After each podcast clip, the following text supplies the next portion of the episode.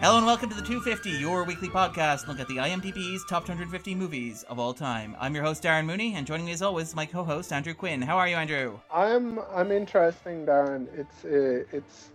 It's a week where Patrina is away, so the place is covered in tissues and bottles of my own urine. How are you, Darren?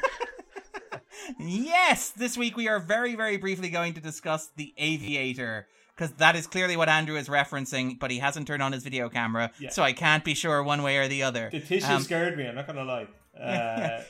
He keeps telling us he can't turn on the camera because his fingernails are so long, but I'm not sure I buy it. I've just got a terrible cold. It's just a wicked cold. Just come in and hand me the milk.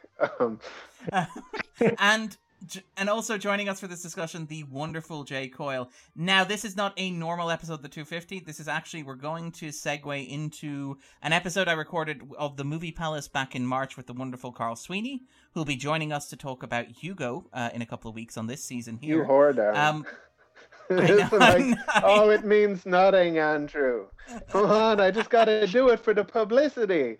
Hugo, got a crossover there, baby. Get a bit of synchrony there. But yes, so for people listening on the 250 feed, before we feed into that, just very quickly going to ask Andrew and Jay what they made of The Aviator, what they think of The Aviator. So, Andrew, you first.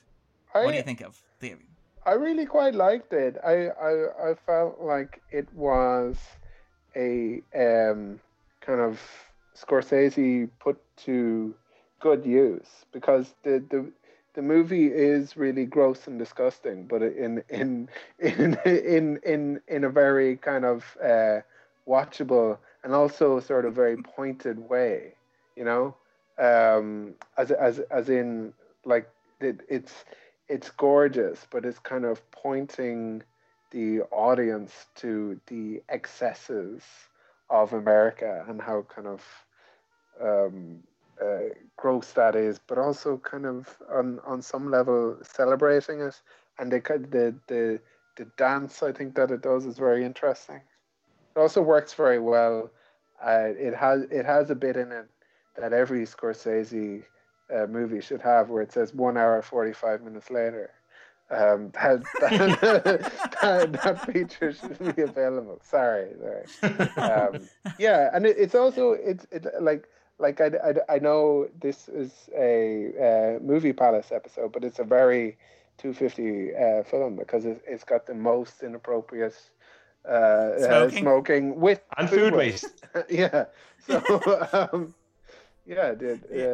it's a marriage made in heaven. And Jay, what about yourself? Do you remember the first time you saw The Aviator? Yes, because I'm ancient. I saw it when it came out in the cinema, like most of these. I really like it. It's a classical Scorsese sweeping epic, and it's about Hollywood, which Hollywood loves. So a movie's about themselves. Awards, nominations, baby. Yes, and has the cast, that kind of dreamy cast of stars playing nothing parts and nothing, Jude Law as Errol Flynn. Yeah. So it's that kind of classic sweeping film that Scorsese, you suspect, could knock out 2 a year if he was given enough money and a bit of time, because it's kind of in his DNA to do it. Sorry, I was just going to say, to your point about it being a movie about Hollywood, it's about Hollywood even when it's not about Hollywood. Oh yeah, about going over budget on this huge on your project. Yeah, oh yeah. But it did fly, Andrew. It did fly for 12 seconds or whatever. Yeah. So it doesn't matter. It's worth 500 billion in government tax money. Yeah. There's a little bit of Scorsese self-justification in there, I think, where it's like you can literally justify his budget. The Irishman on this Bruce Goose. Absolutely. Well, like coming off the back of a couple of weeks ago, we talked about like Gangs of New York, which was the first Scorsese epic, which somehow still managed to go over budget. Yeah. And not the last, it would seem. No, it's not. I mean, The Aviator. You can see where the money goes in The Aviator. It's glossy. It's using that kind of two-strip sort of Technicolor thing to those kind of strong greens and reds and stuff that really impressive. irritate to some people. Not everybody loves that. But I like it. The polarized sort of irreality of it. Yeah. I think it ran over budget because Scorsese was just like kind of, show me all the screenplays. Show me all the screenplays. Yeah. What do we think of DiCaprio's performance though? I like it in it. I think it's very good. I think this is the one I mentioned last week. I'm not a big fan of him in Gangs of New York. I think here is where he clicks. I think he and Scorsese figure out. Yeah, he and Scorsese figure out exactly what he can do for Scorsese, which is that incredibly nervous energy, that kind of like frantic kind of movement. I think actually this is also a great example of, like last week you kind of teased it, but the idea of the Scorsese and DiCaprio relationship is generally seen as something that favors DiCaprio. And it does flatter him in a lot of ways, but it's also a relationship that I think helps Scorsese, in large part because A, it allows him to get these big budgets because he's working with, inverted commas, the last movie star, but let's not get into that. But also because DiCaprio repeatedly throughout his career, and I kind of love that he does this, he now has Scorsese in his little Rolodex of numbers and literally calls him up and says, "Hey, Marty, I was doing this movie with Michael Mann about the life of Howard Hughes and it didn't work out. Mann's gone. Would you like to fill in? Would you like to come on board and kind of help us out and direct this one? It's got a big budget, lots of cash, and it's about Hollywood. Come on. You know you want to, Marty." Yeah. And Marty says, "Okay, fine." And I kind of like, I like the idea that like DiCaprio around this time kind of manages to help turn Scorsese into a mainstream filmmaker, you know, because we talked on the podcast before about how he wanted to be Coppola and he wanted to be Scorsese, sorry, he wanted to be Spielberg and he wanted to be like Lucas, and he never got to be that.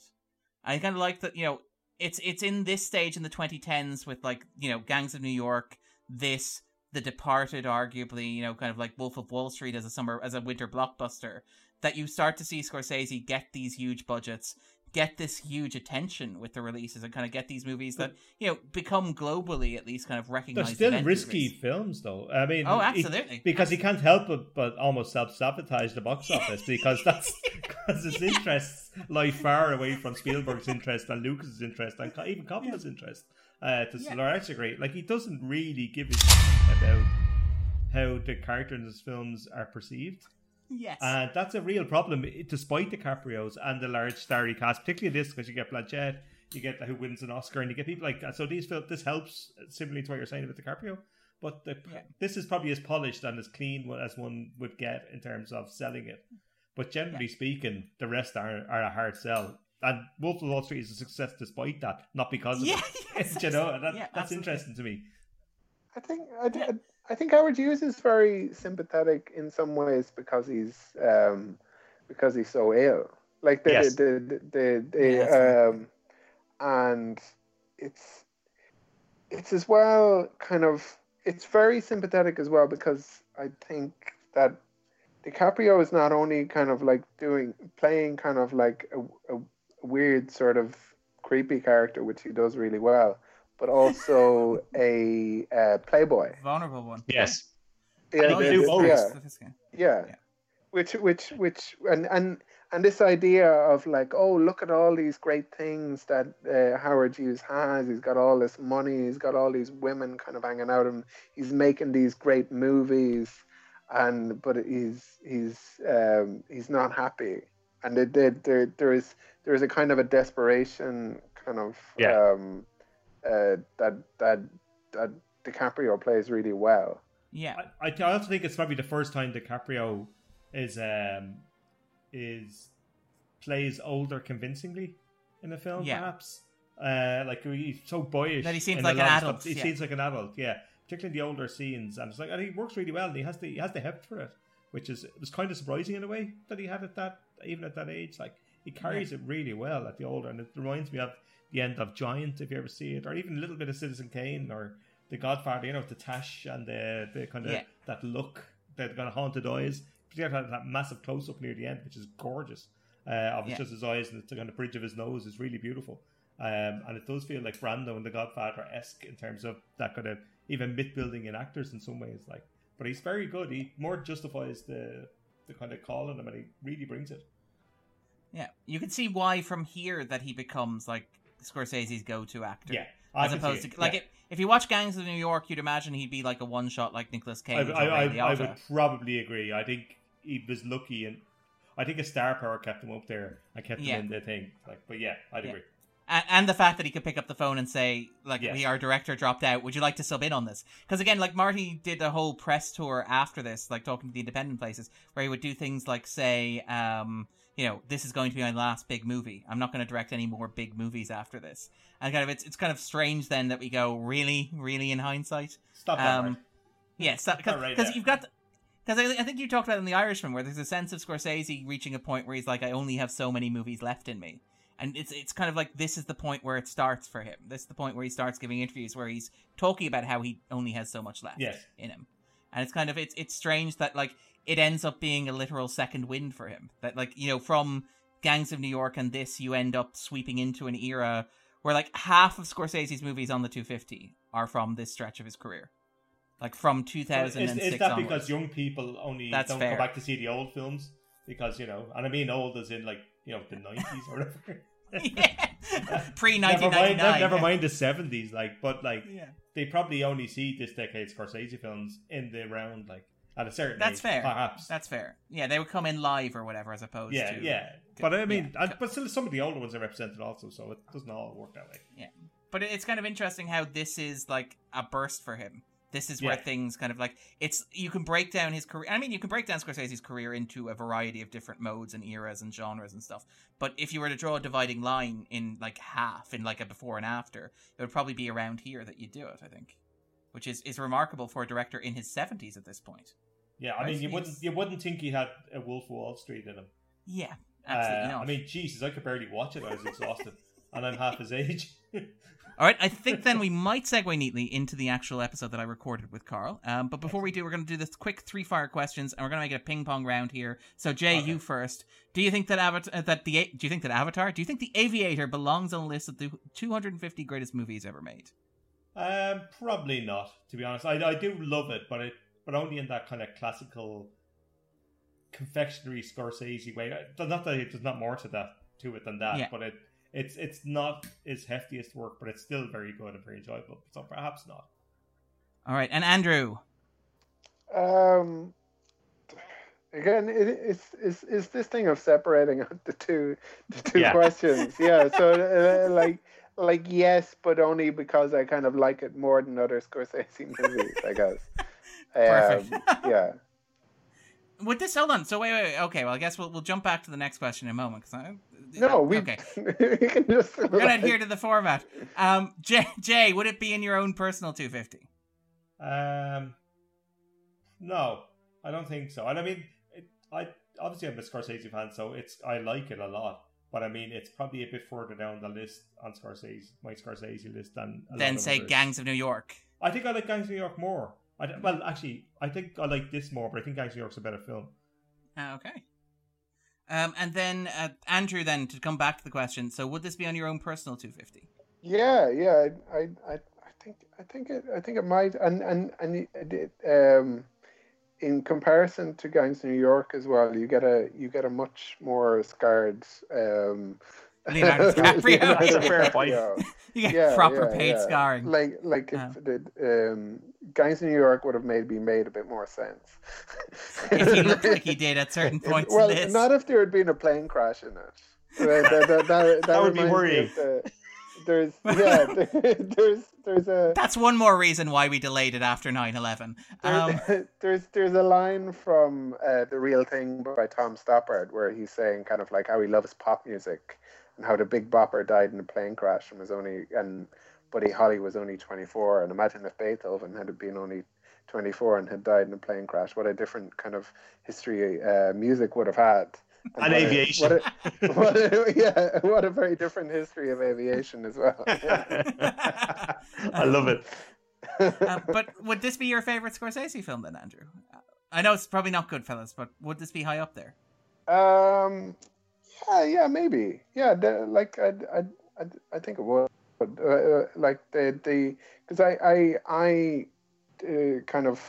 I feel for Hughes, which is weird because he's kind of like a person who's born with everything. Yeah. But he's so compromised, you know, and for anyone who's ever had anything wrong with them, to like the it just doesn't want to be seen by other people, you know. Yeah. It's so kind of, you know, just kind of leave me alone.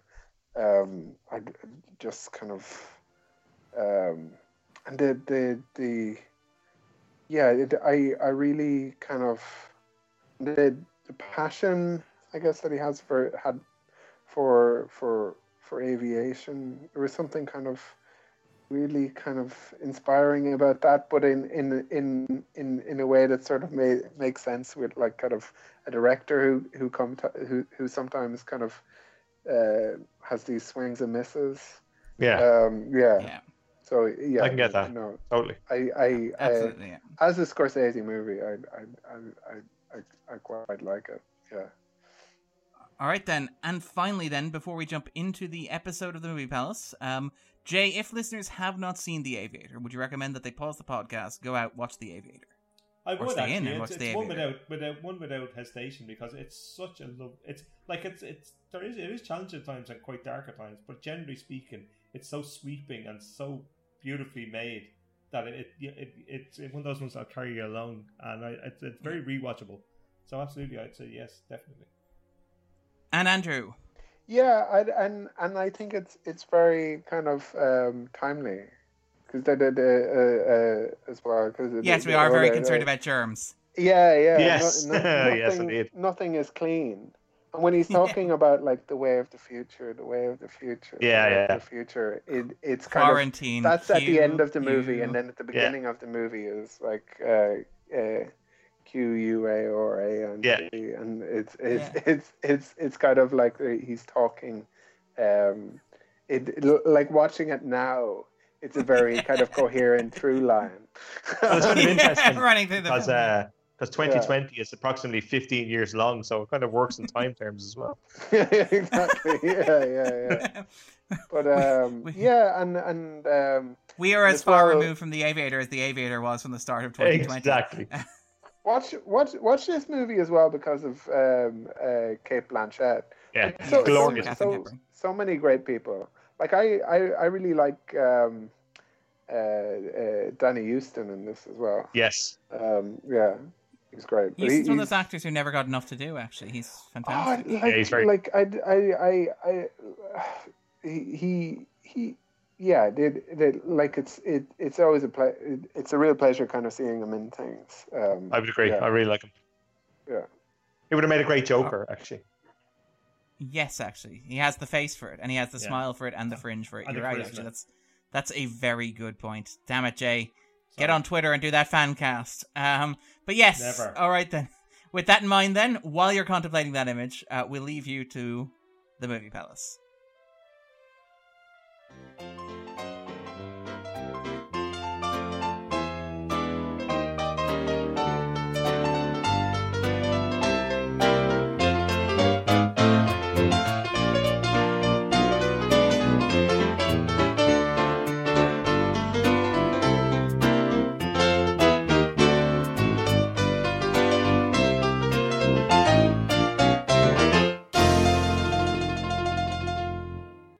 Welcome back, everybody, to the Movie Palace. I'm your host, as ever, Carl Sweeney, and thank you very much for joining me this week for an episode all about a more contemporary film than we're used to. We're talking today about Martin Scorsese's The Aviator from 2004, which I'm sure you'll recall stars Leonardo DiCaprio as Howard Hughes. And I'm delighted to be joined by a returning guest on this one, Darren Mooney. Hey, Darren. Hey, how's it going? It's going all right. How is life in the age of lockdown for you? Because we're recording this in mid-April, I should say. So, yeah. Yeah, no, it's going great, as you can imagine. And actually, I'm quite curious when you kind of pick this movie. I think, obviously, there are any number of reasons why this is a great choice to do for the Movie Palace, although, as you point out, it is a bit more of a contemporary film. Either that, or I'm much older than I think I am. I think that's the first time the Movie Palace has covered, like, I've been invited on to talk about a film released within my cinematic lifetime, so thank you for that. Yep. But when you picked it, actually, was that a consideration? Because I was watching it, and it didn't really dawn on me until the opening scene, until I was actually sitting down and watching it, that this is perhaps a perfect movie for this moment in time. believe it or not, that was not intentional. When I put the idea to you, that didn't occur to me until a few days later, and then it didn't fully dawn on me what I'd done until I sat down to watch the film. I'd forgotten all about that tableau that we open with, you know. And my thought process was much simpler. It was just, last year we did an episode on Stan and Ollie, which was the first time we'd covered a new film with a connection to old Hollywood. And we also did an episode on Karina Longworth's book about Howard Hughes. And I just thought covering The Aviator would be a nice way to kind of sort of follow those episodes to a certain extent. But also, you know, this is a film that's, you know, it's what, 16 years old at this point? Yeah. So kind of just kind of branch out and expand what the podcast is doing. So yeah, those connections didn't fully dawn on me until later, I'm afraid. But yeah, delight to have you here. And I think before we talk about The Aviator, it might be interesting to talk about Martin Scorsese in general before we get onto this particular film. I mean, this could be the subject of an entire podcast episode on its own, but I don't know, Darren, what are your thoughts on Scorsese in general? Like, why do you think many of us regard him as such a notable figure in the world of filmmaking? Well, Scorsese is kind of one of those rare figures who managed to emerge as part of the kind of new wave Hollywood in the 70s, along with figures like, say, you know, Steven Spielberg on one extreme, Brian De Palma on the other, William Friedkin kind of somewhere between them, Francis Ford Coppola kind of in that negative space. So he kind of came of age as that kind of young pop filmmaker pushing the boundaries of what was happening in Hollywood. But what's interesting about Scorsese is that while you ended up with basically two major career paths for the directors coming out of that. The obvious one, the big one, is the Spielberg path, where you go on, you become a blockbuster filmmaker, you become a crowd pleaser, you become like an institution of American cinema that is adored by the general public, where you're one of the few directors whose marquee name can basically guarantee a box office return. Or you go the route of somebody like, say, Friedkin, or arguably even Coppola, despite the fact Coppola directed, you know, some of the best movies of all time, which is you kind of flare out, you explode, you kind of become this cult figure who exists at the margins, who, you know, in some cases struggle to get movies made. If you get movies made, they end up going around the festival circuit, things like, say, Bug or Killer Joe for Friedkin, for example, or, you know, even kind of Coppola's later or more recent kind of output, where there's a sense of it existing on the margins. And I think what makes Scorsese so interesting and so compelling, and I think so alluring to people like me, and I don't mean to speak for, you know, all cinephiles or people who love cinema or anything like that, but just personally, what I think appeals to me about Scorsese is the fact that he exists in the space between those two extremes, where he is a director who can be intensely populist, who can be insanely accessible. And again, you know, the cliche of like the poster for Goodfellas on every college room dorm, you know, the kind of the way in which, you know, lines from Casino have become kind of incorporated into everyday dialogue and that sort of stuff. But also at the same time, being a director who is willing to be more obscure, to do films like, for example, Kundun, to pick an example, but even Silence, if you want to go more recent, but even, say, the Netflix documentaries that he's done, you know, that he's done covering artists and kind of low-budget films or kind of small films that people will never really seek out, and yet being able to balance that with being kind of a crowd-pleasing, award-winning director. And the fact that there's a genuine love of cinema in his work, but that love of cinema is never exclusionary. It's never sort of kind of showing off. It's never really a sense of, well, if you don't understand what I'm referencing, this film clearly isn't for you. Instead, it's a very welcoming and very broad sense of cinema, where it's like, as a teenager watching Scorsese films, I would have missed a lot of the references, a lot of the loving kind of homages, a kind of a lot of the nods that he kind of put into his work. And I never felt like I was missing anything. They were just folded in so naturally. But as I come back as an adult, I'm like, oh yeah, I can see the affection and the love for classic Hollywood in here. I mean, you know, he obviously went on to do Hugo kind of a couple of years after he did The Aviator, which is the most obvious example. But even in The Aviator itself, which is, you could argue like a love letter to classic Hollywood. That's why we're talking about it here on this particular podcast. But even then, it's never the only thing that the film is. You could like, when I watched this in 2004, I would have been, probably about 16, 17?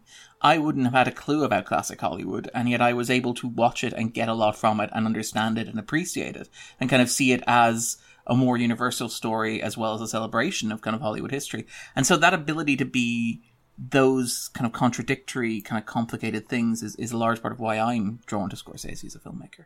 Yes, I've got a lot of appreciation for filmmakers with tenacity, people who just keep going, you know. It's why somebody like Clint Eastwood, for instance, is one of my favourite directors. And in terms of Scorsese, I think he's been able to maintain a level of artistic integrity through his career that is quite astonishing to behold, I think. I think something like The Irishman, it demonstrates that he's still an incredibly kind of vital force, at least as far as I see it.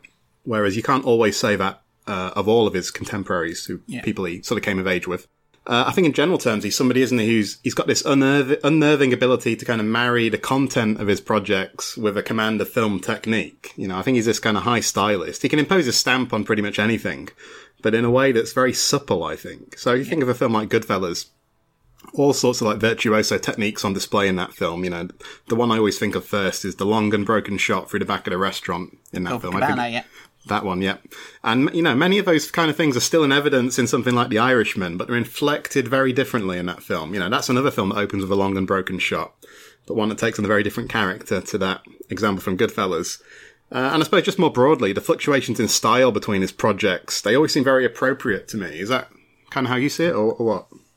Yeah, well, in terms of, like, being a director who can accomplish almost anything, and again, who has survived everything that's been thrown at him. I mean, you know, and what's interesting is that you look at Scorsese's filmography and you go back and you discuss, people talk about things like the 80s being a lost decade for Scorsese, or Scorsese discussing his time in the wilderness. And you look at that, like the output that he generated between Raging Bull and Goodfellas, and you're like, directors would aspire their entire careers to have like a period of 5 or 6 years that are as good as Scorsese's inverted commas kind of lost decade.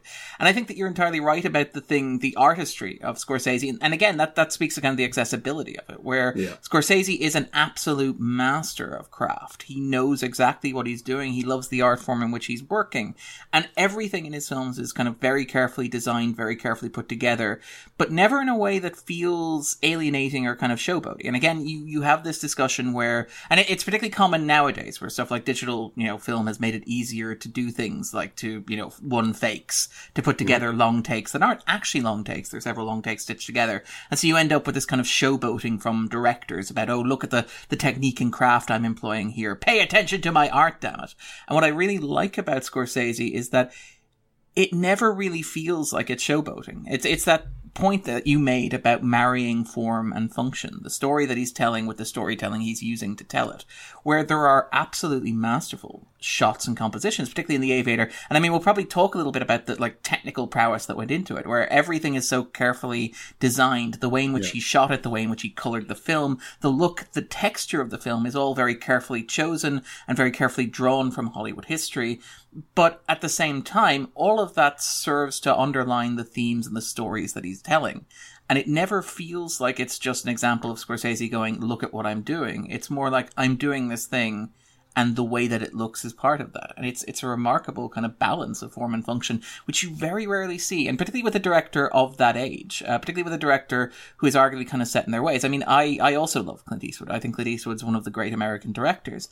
If I had a criticism of some of Eastwood's more kind of recent work, it's that it feels very much like it's that desire to churn and to get content out there kind of like in one movie a year, which again is a level of production which would daunt younger filmmakers. But there's a sense of kind of a lack of polish to it, a sense of, well, this thing interests me, so I'm making the movie now and I'm going to release it, and this thing's going to interest me next year, so I'll make that movie and release it then. And with Scorsese, there's always a sense of what he does being kind of carefully crafted and very carefully put together, but without showing off, if that makes sense. Yeah, totally. I mean, with someone like Eastwood, with a lot of his more recent films, you see these scenes in them and you just sort of think, surely, Clint, there was time for another take or two. You know? Yeah. Maybe not at that rate of production. Yeah, it's more like the golf course was calling at 5pm or whatever. Well, the next film needed to start production in 3 weeks, which is kind of... Because he's had like 1 or 2 films a year from a director at his age is astonishing. So I remain pleased that the Eastwood films are coherent in the way that they are.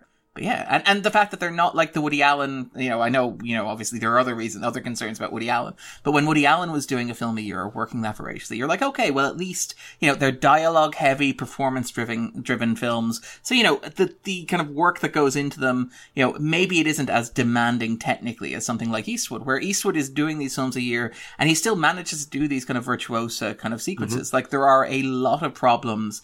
The Hereafter was the one I was thinking of. Oh, yeah. Well, the Hereafter's one as well, but even the kind of bomb, you know, the bomb sequence that happens in his most recent one. And again, you know, there are a lot of problems with that film. And there's a sense of, really, Clint, you're doing that? But like, you watch sequences like the sort of bomb exploding in that sequence, bomb exploding in the park, and you're like, yes, this is really impressive work that you're doing. And you're doing it in, you know, one film a year, roughly, which is quite impressive, again, for a director his age. But Scorsese, you know, in contrast, always seems like he's much more, you know, he always seems like his craft is much finer, much more considered. And like, but never really feels alienating or kind of artisanal in that way, which is a remarkable balance between those two extremes. Yeah, and I think that's what, you know, we can sort of tease out this connection between Scorsese and old Hollywood a bit more, which you can sort of compare him to some of the older figures I know that he's very influenced by, for instance. But yeah, you mentioned Hugo's kind of a love letter to silent cinema. We're going to talk about The Aviator. You can also think of like the old style aesthetic to something like New York, New York, yeah. The fact that he remade Cape Fear, the fact that he made a sequel to The Hustler. But also I think another important facet of his kind of stature is just that his interviews demonstrate such a zest for cinema, don't they, of all kinds. I mean, he's a man I've always enjoyed listening to on the subject of films. And that, I suppose that's kind of been complicated in some respects for some people in the last few months. But, you know, I've always found it an education to listen to Scorsese. Absolutely. And I mean, you're alluding there to the infamous, you know, Marvel are not cinema argument, which is an argument I reject wholeheartedly. They are very much cinema. But I think that, like, if anybody's earned the right to say that, it's Scorsese. And he's speaking, you know, from his position as somebody who has put a lot of thought, a lot of consideration into it. And it's not even just the interviews. It's the art of restoration that he invests in. Like, Scorsese is a champion of film, and it's like restoring all these old classic kind of films and bringing them to the mass again. But not even that. It's world cinema as well. Like, I mean, Scorsese has come under criticism and, you know, maybe earned, maybe not. But in terms of kind of, you know, his preference for films that are driven by men in particular, like white men, and kind of like arguments about diversity. But if you look at the films that he produces and the films that he attaches his brand to, Martin Scorsese Presents, he's done a lot in terms of bringing world cinema to the masses and bringing films by female filmmakers, by bringing films by minority filmmakers and trying to elevate them and to get eyes cast on them. Scorsese adores cinema, and it's not just classic cinema, although it's very much, you know, informed by that love of history, but it's just cinema as an art form that is vibrant and kind of exciting in general. And that's why I tend to, you know, I think he's maybe a little bit overzealous in his critique of certain trends in modern cinema. You know, I think that, you know, the Marvel movies are cinema. I also think that himself and Spielberg, you know, when they were worried about the implosion of the market when superhero movies fail as well, I think that, you know, maybe there's a little bit of kind of melodrama and kind of like heightened paranoia around that, but I also understand where it's coming from, because, you know, we have had the death of the mid-budget movie in recent years. Yeah. And while Scorsese is somebody who has the luxury of going to Netflix, and, you know, as we're recording this, you know, going to Netflix again and saying, give me a budget of 160, but actually $173 million to make, you know, The Irishman, because I want to de-age my buddies in it, which is, you know, as somebody who loves cinema, I'm like, give me. But as somebody who's like, if I were investing my money in it, I'd be, is this really a viable kind of investment model? But even things like he's recently said that he's probably going to have to go to Apple TV or Netflix again for the Killer of the Flower Moon, the movie that he's making with Leonardo DiCaprio and Robert De Niro. And he's kind of talked about how, I think late last year when he's touring with The Irishman, he said that, like, even today, I could not get a movie made like Shutter Island. I could not get a movie made like The Departed. And most pointedly, in regards to the conversation we're having now, I could not get a movie made like The Aviator. And I think that, you know, I understand where that anxiety comes from. And I think a lot of it is earned. I'm not as kind of, you know, downbeat about the future of cinema. I think that cinema is evolving and changing and always has been. I think that, you know, streaming services have actually done a fair amount to champion voices that maybe wouldn't have made it into the mainstream otherwise. Look at, say, Netflix's support of filmmakers like Dee Reese, for example. Look at the long-term partnerships that you have with people like Ryan Murphy, for example, even in television, Shonda Rhimes in television. But you have this idea of kind of like investing in and kind of bringing different voices to the mass. I think Netflix has done a lot, for example, in making world cinema accessible to people. You have people watching Narcos, films and TV shows with subtitles that they probably would be less likely to go to the cinema to see because they see it as kind of a sunk investment with a Netflix subscription. And you have Netflix, you know, championing artists and kind of giving them a platform, giving them budgets and less oversight than they would have had in the modern studio system. But I also understand, you know, I miss going to the cinema and seeing something like The Aviator. I miss sitting in a dark room, having the lights go down and watching something like Shutter Island. You know, I think that, like, while I'm less downbeat about it than Scorsese is. While I don't think cinema is dying or dead, or even, you know, particularly at risk in inverted commas, I do think it's changing. And as somebody who loves the way that cinema was, and who loves the, you know, the kind of cinema that Scorsese, you know, brings back in films like Hugo, but also films like The Aviator, I feel that nostalgic kind of pining underpinning it. I do feel a little sad that, you know, The Irishman couldn't have been made with Paramount as he originally intended and kind of, you know, shown in cinemas in an exclusive window and becoming, you know, an event of itself. But I also feel glad that, you know, even if Paramount weren't going to pay for it, Netflix ponied up the cash, gave him everything he wanted, and he ended up with a film that has absolutely no artistic compromise in it whatsoever. You know, it's a two-sided coin, and I kind of get that when it comes to Scorsese. And I think that his concern comes from a place of sheer love for cinema. So I don't begrudge it, if that makes sense. It makes complete sense. And I didn't agree with everything he said on a literal level. Like, are Marvel films cinema? Yeah, of course they are. I broadly was more on Scorsese's side than on many of his detractors, I'll confess. And I very much enjoyed the fact that he seemed to kind of relish throwing the grenade out there. You know? I did, and like, he doubled down. Like, that's the great thing about Scorsese's, like, again, part of me, this is like part of my, you know, inherent sort of, I love a disruptor or, you know, what you might call a troll in internet parlance, as long as the troll is intelligent, sophisticated and shrewd. You know, I'm not a big fan of "you suck" written on message boards, but I do quite like a bit of kind of performative, well, watch me shake this tree, because you have that happen where Scorsese in that interview is asked, what do you think of Marvel films? He's like, I don't think they're cinema. And everyone's like, whoa, you can't say that, man. And Scorsese's like, wait a minute. And he calls up the New York Times. He's like, hey, I'd like to write an editorial. I think I could do some good work here. And the headline is, you know, Marvel films are not cinema. The first line is, a little while ago, I caused a bit of controversy when I said that Marvel films weren't cinema. And you're like, oh, is he going to apologize? Is he going to backtrack? Is he going to like try and win people on side? He's like, I would like to explain exactly what I meant. And it's like, yeah. I kind of like, I adore his doubling down on it, which is kind of, I admire it. As much as I don't agree with it, I kind of love the, I'm going to stick to my guns kind of aspect of it. Yeah, well, even if you don't agree wholeheartedly, I thought that was a very, you know, well-written article, you know, and he talked about the productive tension of old Hollywood, and I think there was a lot to learn from what he said. And as I said earlier, I think, I've learned a lot from him. I just wanted to flag up quickly, if anybody hasn't seen he made a documentary with the BFI in the mid-90s called A Personal Journey with Martin Scorsese for American Movies, which is 4 hours long, where he talks at length about all different types of director. You know, the director as smuggler and all these things. Shows a lot of great clips from a lot of great old movies. And just, I've always thought it's a wonderful educational tool. I'm not sure how well known it is. I had to get like a Dutch DVD to be able to see it. But if people can track that down, that would be fantastic. Darren, we established in our Batman episode that you and I did that you are Mr. IMDb. That's your villain name because of your work on the 250. Yeah, let's move quickly on to towards The Aviator. So what's your sense of where this film sort of stands in Scorsese's filmography? I mean, with particular reference to IMDb, like, do you know what it has got over there? Well, I mean, to be honest, in terms of like Scorsese's filmography in The Aviator, like personally, I really like The Aviator. I'm not sure it would be in my top 10 Scorsese kind of films, right, which are probably hideously cliche, right down to the inclusion of King of Comedy as the hipster, well, hey, now we appreciate a choice. But I've always really liked The Aviator. I found it a very warm film. So it's probably somewhere in like my, you know, 10 to 15 when it comes to ranking Scorsese films. In terms of the IMDb, this is interesting because Scorsese is currently one of the most represented directors on the IMDb top 250 movies of all time. He is currently tied with three other artists kind of for that title. The first one is, two other artists for that title. Apologies, there was a purge. And Steven Spielberg has dropped down to 6 because Jaws dropped out of the list, which astounds me, but that's a separate conversation. So Martin Scorsese has 7 films in the IMDb 250 at the moment, tying him with Stanley Kubrick and Christopher Nolan in terms of representation on the list.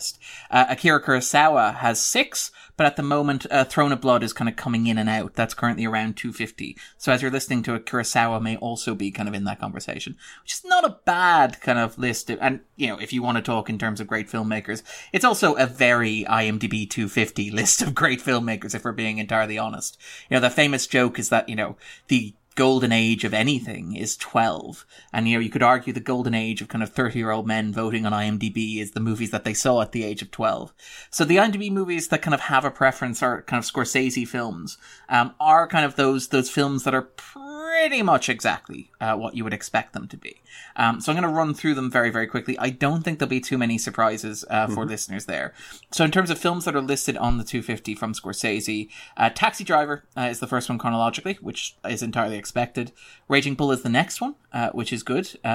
Then there's, after that, there's a gap until Goodfellas, which was released in 1990. One of the more interesting ones is Casino, which is obviously a film that had its own kind of reassessment. It's one of the rare Scorsese films that's undergone a reassessment after its release, but is genuinely accepted as kind of one of his best films ever. You could argue that the current process is that that's happening with King of Comedy at the moment, but it hasn't quite made it. Casino seems to be like, now we're like, what were we thinking in 1995 when we dismissed it? After Casino, then, there's a bit of a gap in terms of representation on the list, jumping forward to The Departed in 2006, skipping right over The Aviator, I'm afraid. Then from 2006 we go to 2010, the release of Shutter Island, and then Wolf of Wall Street is there as well. In terms of movies that have been on the list but dropped off, Hugo featured very, very briefly on the list on its release in December 2011. And The Irishman actually dropped off surprisingly quickly. It entered very high. It was the 61st best movie of all time, according to IMDb, when it entered the list in November last year. But it was gone by Christmas, which is kind of a really strange phenomenon where it just seemed to drop incredibly quickly. So that's kind of how Scorsese stands on IMDb. Yeah, and well, The Irishman went from being like the awards favourite at one point, didn't it, to being completely passed over, like a true masterpiece, I think. Well, at least it had that brief period where everybody liked it, so you're kind of assuming that at some point we'll all come around to getting back to it.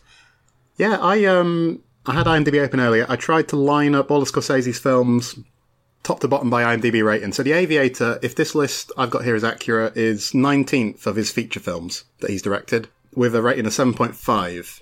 So I think my general thoughts on The Aviator is that this is a film I like. I think it's kind of a 3.5-star film from a man who's made many 5-star films. That's kind of how I'd characterize it. Now, I think there's a lot of pleasure to be had in the pleasurable surfaces of The Aviator. And I think what I mean there is kind of exemplified by, there's a moment in the film where we go from a shot of Leonardo DiCaprio's hand running across Cate Blanchett's back to him running his hand across the smooth airplane, you know, like the cut. So I think this is a very enjoyable film to luxuriate in, for instance, for the glamour on display, the costumes, the colour, the period recreations. Whilst I think there are some great things in this film, I think there are some elements that don't necessarily rise above being good. So I don't think all of the domestic strife works quite as well here as in some of his other films. Because I think in some other Scorsese films, I'm kind of on the edge of my seat during, like, you know, comparable scenes. So I'm thinking of De Niro and Sharon Stone kind of going at it in Casino, for instance. Yeah, or the domestic scenes in Raging Bull, even. Or in Raging Bull, yep, definitely. And I never quite feel like that here. Now, if I'm sort of saying I'm chalking this one up as a minor disappointment, I think what you've got to say is I think there are a lot of filmmakers who've probably never made a film as good as The Aviator, you know. Yeah. I think it's, unfortunately, when you've made some of the greatest films ever made, perhaps you're judged a bit more harshly. I think someone like Spielberg, it's probably the same thing, you know, when he brings out new stuff these days. So I think, if I think of something like Raging Bull, which you just mentioned, I mean, to describe that film as a great biopic seems almost too restrictive, too limiting. With The Aviator, that kind of label seems a little bit more appropriate. It's perhaps not a film that's consistently as transcendent as something like Raging Bull. But yeah, what say you? What do you reckon? Yeah, this is the thing with The Aviator, where I would probably be a bit kinder. I'd probably a 4-star film from a 5-star filmmaker.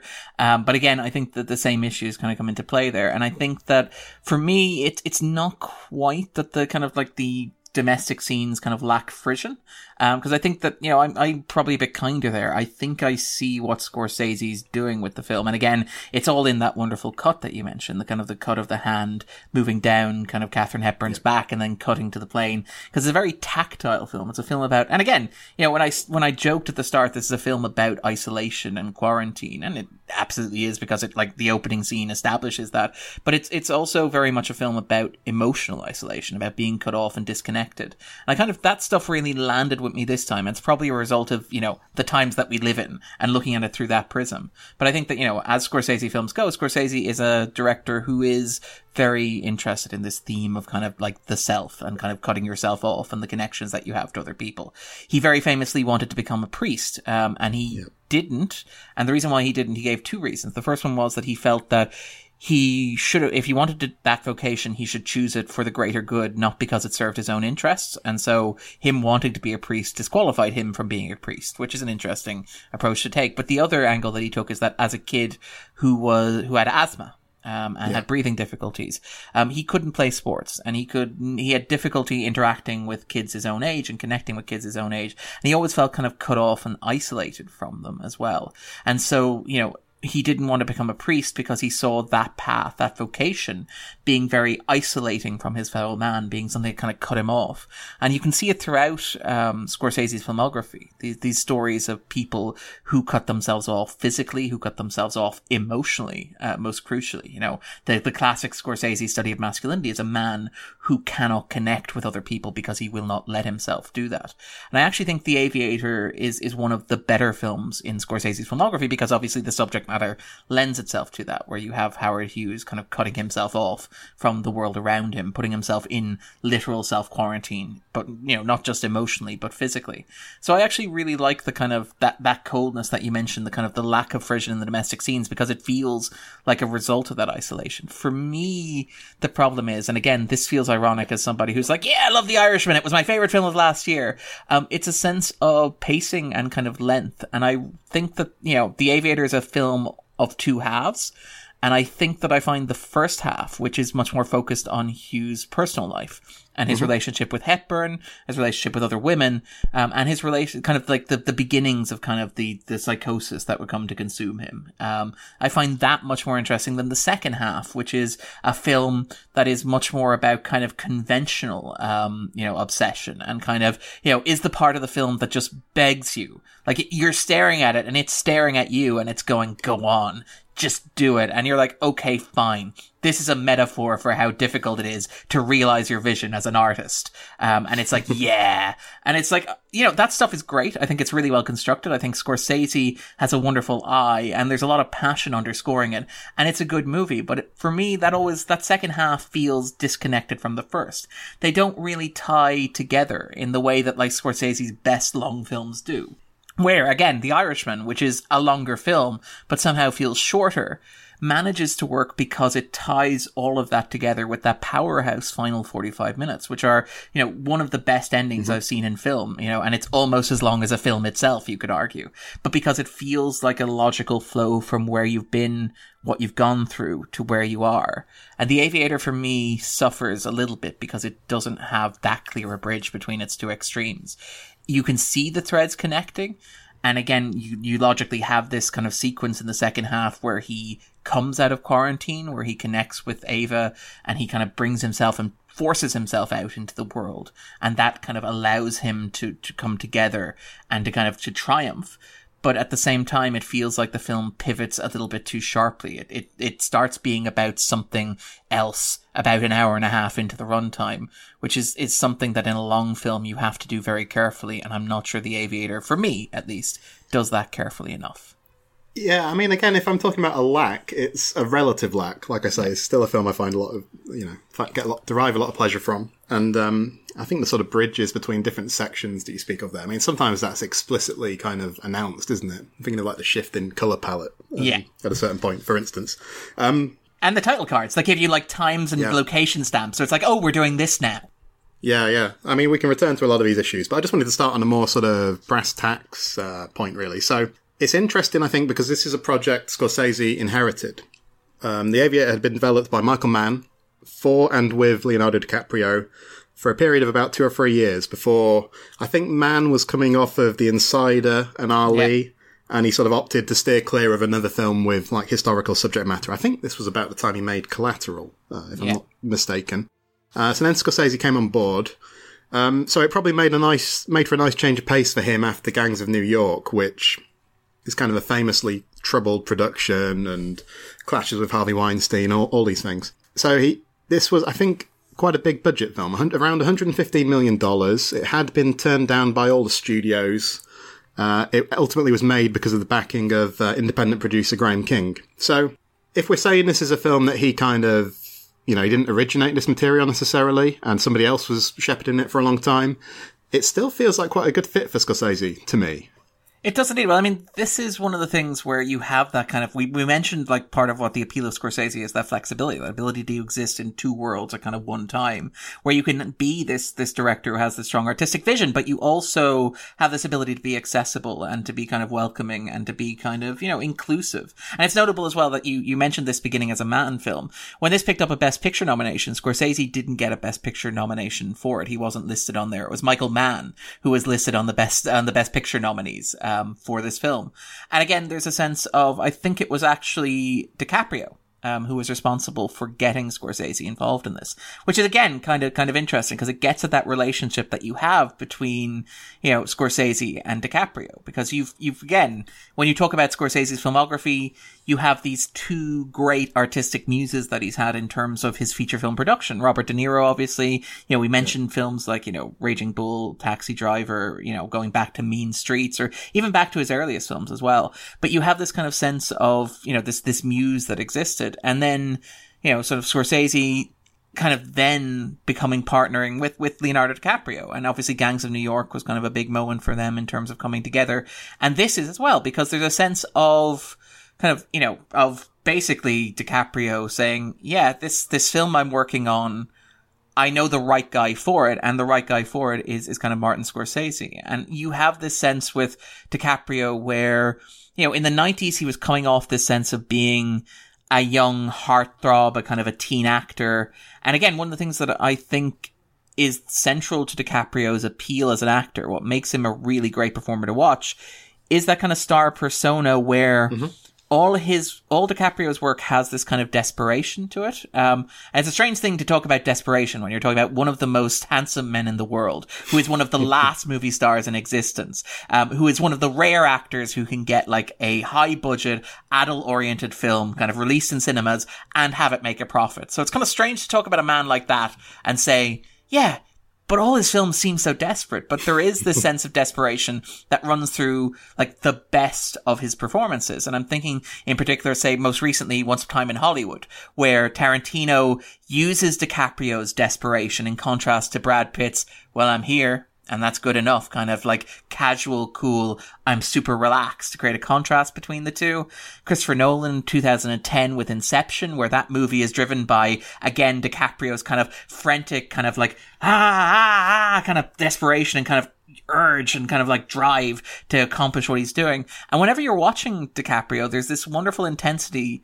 And again, I'm worried about seeming like I'm psychoanalyzing him. I don't think I am. But where there's a sense of like, take me seriously as an actor. That kind of comes from a place of beginning as a teen heartthrob, breaking out as a teen heartthrob. And again, a sense of rebelling against that, you know, where you have in the 90s, you have him kind of skewering his celebrity persona in Celebrity with Woody Allen, for example.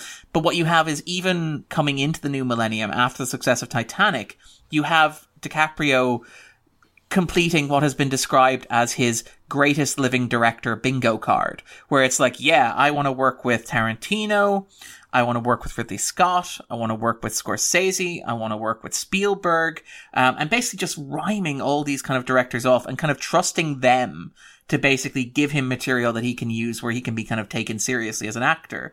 And again, I think that works really well here. But again, it's remarkable in the sense of him latching on to Scorsese as a director that he trusts incredibly. And again, I would argue that, you know, as much as I love Inception and, you know, as much as he won the Oscar for The Revenant, I don't think DiCaprio has found a director with whom he has an easier rapport than with Scorsese. And I think the two understand each other very, very well. And I think that it's kind of interesting that, you know, you look at the development history of The Aviator. And, you know, arguably not even just the development history of The Aviator. You have this long history of, and again, it's because Hollywood loves movies about Hollywood. Hollywood loves making movies that kind of glamorize it and kind of nostalgically look back at its own past. And again, you point to like Best Picture winners like Argo, you know, as an example of this, or The Artist as an example of this. But like there's a sense of like, everybody in Hollywood at one point or another wanting to make a Howard Hughes biopic. You have like Christopher Nolan's one that he was working on with Jim Carrey briefly. You have Milos Forman, who was working on one around about 2000 with Edward Norton. And you can kind of almost see that in certain segments of The Aviator, where DiCaprio is kind of working on his kind of, you know, repetition, where he's kind of repeating these mantras to himself. And you can almost see that like in 2000, you could do that with Edward Norton. And I find it kind of amazing that, like, the one director who ended up actually making the Howard Hughes biopic of the 21st century was the one director who actually didn't seem that keenly attached to it, who, like, was just almost kind of brought in by chance or by accident to work on it. And I think that while that's true and while that's the case, it's to Scorsese's credit that it feels like a Scorsese film.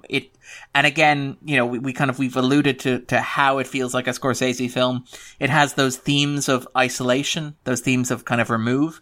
And there's so much that runs through it, the way in which his camera looks at, like, touching and contact and hands, the motif of hands. Mm-hmm. You have the sequence of, you know, like the sequence where Howard Hughes is kind of projecting film onto his hands, the sequence in which he's holding Gene's hand during the premiere, the way in which his first real OCD kind of germophobic attack comes when he's watching Katharine Hepburn being manhandled by Louis C. Meyer, for example. You have this, or Louis B. Meyer, apologies, but you have this kind of sense of how important touch is, obviously, which is important in the sense of making a movie about Howard Hughes, who was a famous germaphobe, but in terms of being a film that's about contact and about communion and about touching and about obsession. And then even in the second half, you have, like, which I mentioned earlier, is kind of feeling somewhat disconnected from it, but you have this kind of theme of, you know, great vision. And this theme of kind of like spending money and not getting a return on money. And this idea of kind of like a project into which you sunk your passion and your heart, in which you've invested, you know, countless millions of dollars, you know, of money that isn't technically yours, but you haven't managed to deliver a product that is up to specifications for it. And while in the context of the film, that's like, well, you didn't build these planes that you said you would for the US people, you know, in the sense of this being a Scorsese film, this being a film about a director who has, you know, we've mentioned managed to stay profitable, managed to stay on budget. Despite all that, you know, has had his share of embarrassments, but has watched his colleagues kind of struggle with overrunning budgets and failing to earn return from studios. And again, you have this sense of kind of that maybe being something that kind of touches kind of what Scorsese was kind of feeling or thinking about that moment. You mentioned this came right off the back of Gangs of New York, which was Scorsese's passion project. You know, they talk about the white elephant. Can a white elephant fly? When they're driving the Hercules down the road, like watching the release of Gangs of New York, which was a passion project for Scorsese, something he had wanted to make for decades, something that he planned to do with Robert De Niro. It was that old, and finally managed to kind of realize that. And then watching it, you know, A, garner some of the weakest reviews of his career to that point, B, become embroiled, as you mentioned, in that argument that happened with Harvey Weinstein and kind of the cutting and the editing of it as well. And then, you know, D, that the financial returns on it, which were maybe not what everybody expected it to be. You almost get a sense of watching that play out in the second half of The Aviator. And I mean, it's notable that even in the context of The Aviator, when Hughes is kind of confronted by this sort of subcommittee with the fact that he spent other people's money and he didn't get a return on investment, his response to that is, yeah, but I also put in my own money because I believed in it so much. It's notable that Scorsese himself has argued that with The Aviator, which is a film that also went over budget. You mentioned it had a very large budget for what it was doing, particularly for a filmmaker coming off a somewhat troubled production that had maybe not earned as much at the box office as people would have hoped. Scorsese apparently put some of his own money in the film to make up that difference between his projected budget and what the film actually costs as well. So there's a real sense of this, to a certain extent, feeling like Scorsese dealing with some of that, working through some of that, if that makes sense. Yeah, totally. I mean, I don't think it's hard to see why Howard Hughes would appeal to him as a protagonist, you know, someone powerful who's held back because he can't escape from his own flaws, can't escape from himself. As you already said, somebody who was drawn to excess, somebody who pushed the boundaries. And yeah, it's not, I think you also mentioned that Scorsese had grown up as quite a sickly child. I think it's also his brother, I believe, had polio before Scorsese himself was born. So I'm sure he could have empathised with Hughes's kind of sheltered childhood. What he says, I saw an interview where he said that he was fascinated by this character that John Logan had written, not least because he was someone you couldn't interpret in a simple, straightforward way. And that seems very Scorsese to me. Like, one thing I've always appreciated about his films is that, I don't know, you can find a core of humanity in people who are otherwise very reprehensible, I think, in a lot of his films. What he says is that the screenplay for this film reminded him of the way Paul Schrader structured the screenplay for Raging Bull. It offered an original perspective on Hughes' life, And it means we never fully see the Howard Hughes of popular memory, doesn't it? It means we never see him holed up in Las Vegas, for instance, which is definitely an interesting choice. What Scorsese says is that he kept thinking about this a lot during the production, kept talking about it with people. But when he saw the dailies from the sequence with Hughes in the screening room, his mind was settled. Like, look, there's no need to show Howard as an old man. You know, there he is kind of thing. And like I say, definitely a striking choice. What do you make of that? Do you have any qualms about that? This is kind of interesting that you should kind of mention that, because I think that you're entirely right in terms of Scorsese being a director who doesn't shy away from warts and alls. I mean, you know, Raging Bull is one of the greatest movies ever made, and you're quite right that, like, describing it as a biopic almost feels kind of, you know, like it minimizes what that film accomplishes, but it very much does capture this sense of a person who is at their lowest ebb and is maybe not a good person in inverted commas, but is still deserving of our sympathy and our empathy to a certain extent. I think that what I find interesting about The Aviator is that despite, you know, the point of comparison that, you know, that he makes there to the Paul Schrader work, is that The Aviator, while I'm hesitant to use the word sanitize, because I think it does actually cover some of Hughes's excesses. And, you know, it's not, always the most flattering of portrayals. And it's quite candid about some of his failings. I do think that it obscures some of the most controversial or some of the worst aspects, or kind of glides over some of the aspects of Hughes's personality and his history that maybe, would render him less sympathetic to audiences, if they were rendered on film. I don't quite see this, and again, who am I to talk to Martin Scorsese about how he sees his film? But I don't see the script in the same way as a companion to kind of Raging Bull or anything like that. I don't see it as that kind of grimy study of masculinity that you would expect with something like Taxi Driver. I think that element is there. I just don't think it's brought up in the mix. And it's kind of interesting to hear Scorsese talk about it in a way that suggests maybe he thought it was. Because I think that the movie is quite kind to Hughes, perhaps. Yeah, I think that he also said that when he read this screenplay, Scorsese said he sort of remembered hearing news of Hughes's aviation exploits on the radio as a child. And then he was kind of surprised, like 15 pages into this screenplay, he kind of realised what story it was telling. And you're right, there were other aspects of Hughes's life, like we don't get to the point where he's kind of running RKO and he's just absolutely this controlling figure of all these women he's got on contract and so on and so forth. Or like the car accident that killed the pedestrian Gabriel S. Meyer and stuff like that as well. Yeah. It glosses over the full extent of his womanizing, I think, as well. And those are some of the criticisms I've heard about the film, that there are certain omissions and simplifications. Also seen it suggested that it plays up his OCD in a manner that's chronologically a bit unjustified. It's a very interesting topic, I think, like how mindful we should be of such historical revisionism. And I think one of the criticisms we could make about mainstream biopics in general, perhaps, is that they contribute to a skewed sort of sense of history from above, don't they? Yeah. You know, the idea that history is shaped by all these significant people, the kings and queens, presidents, prime ministers, etc. And the fact that a person, the basic idea of this kind of biopic, and I know that you're entirely right that it avoids the kind of later years in Las Vegas, but the sense that you can sum up an entire life in even 3 hours is kind of always going to seem, a bit of an oversimplification. Yeah, I think so. I think to fully understand the importance or, to fully understand a notable figure's life, you need to map out their whole life rather than focusing on one particular moment in time or a limited period of time. But I think the best medium to do that is probably biographical writing, isn't it? Yeah. Narrative filmmaking is not perhaps the best medium to provide that kind of focus, but films can do other things exceptionally well. Films are arguably better than any other medium at compressing and juxtaposing things. So I think I can understand the lament in some quarters about what we don't get in The Aviator.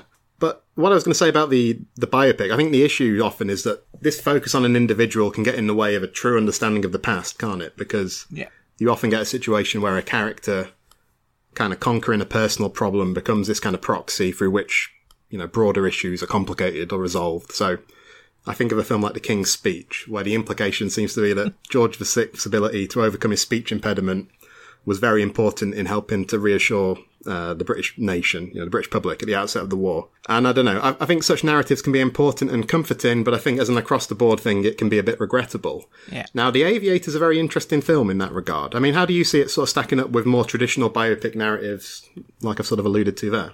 I think, actually, to be fair to The Aviator, I think it kind of succeeds because it does almost the opposite, where it kind of reduces down, it kind of shrinks down so that, these little struggles that Howard Hughes is having. And again, he frames them in terms of kind of like huge idealistic battles. So, you know, it's like, you know, Pan Am doesn't control the sky, for example. You know, these sort of like big, vague philosophical kind of statements about what he's fighting for and why he's fighting for it.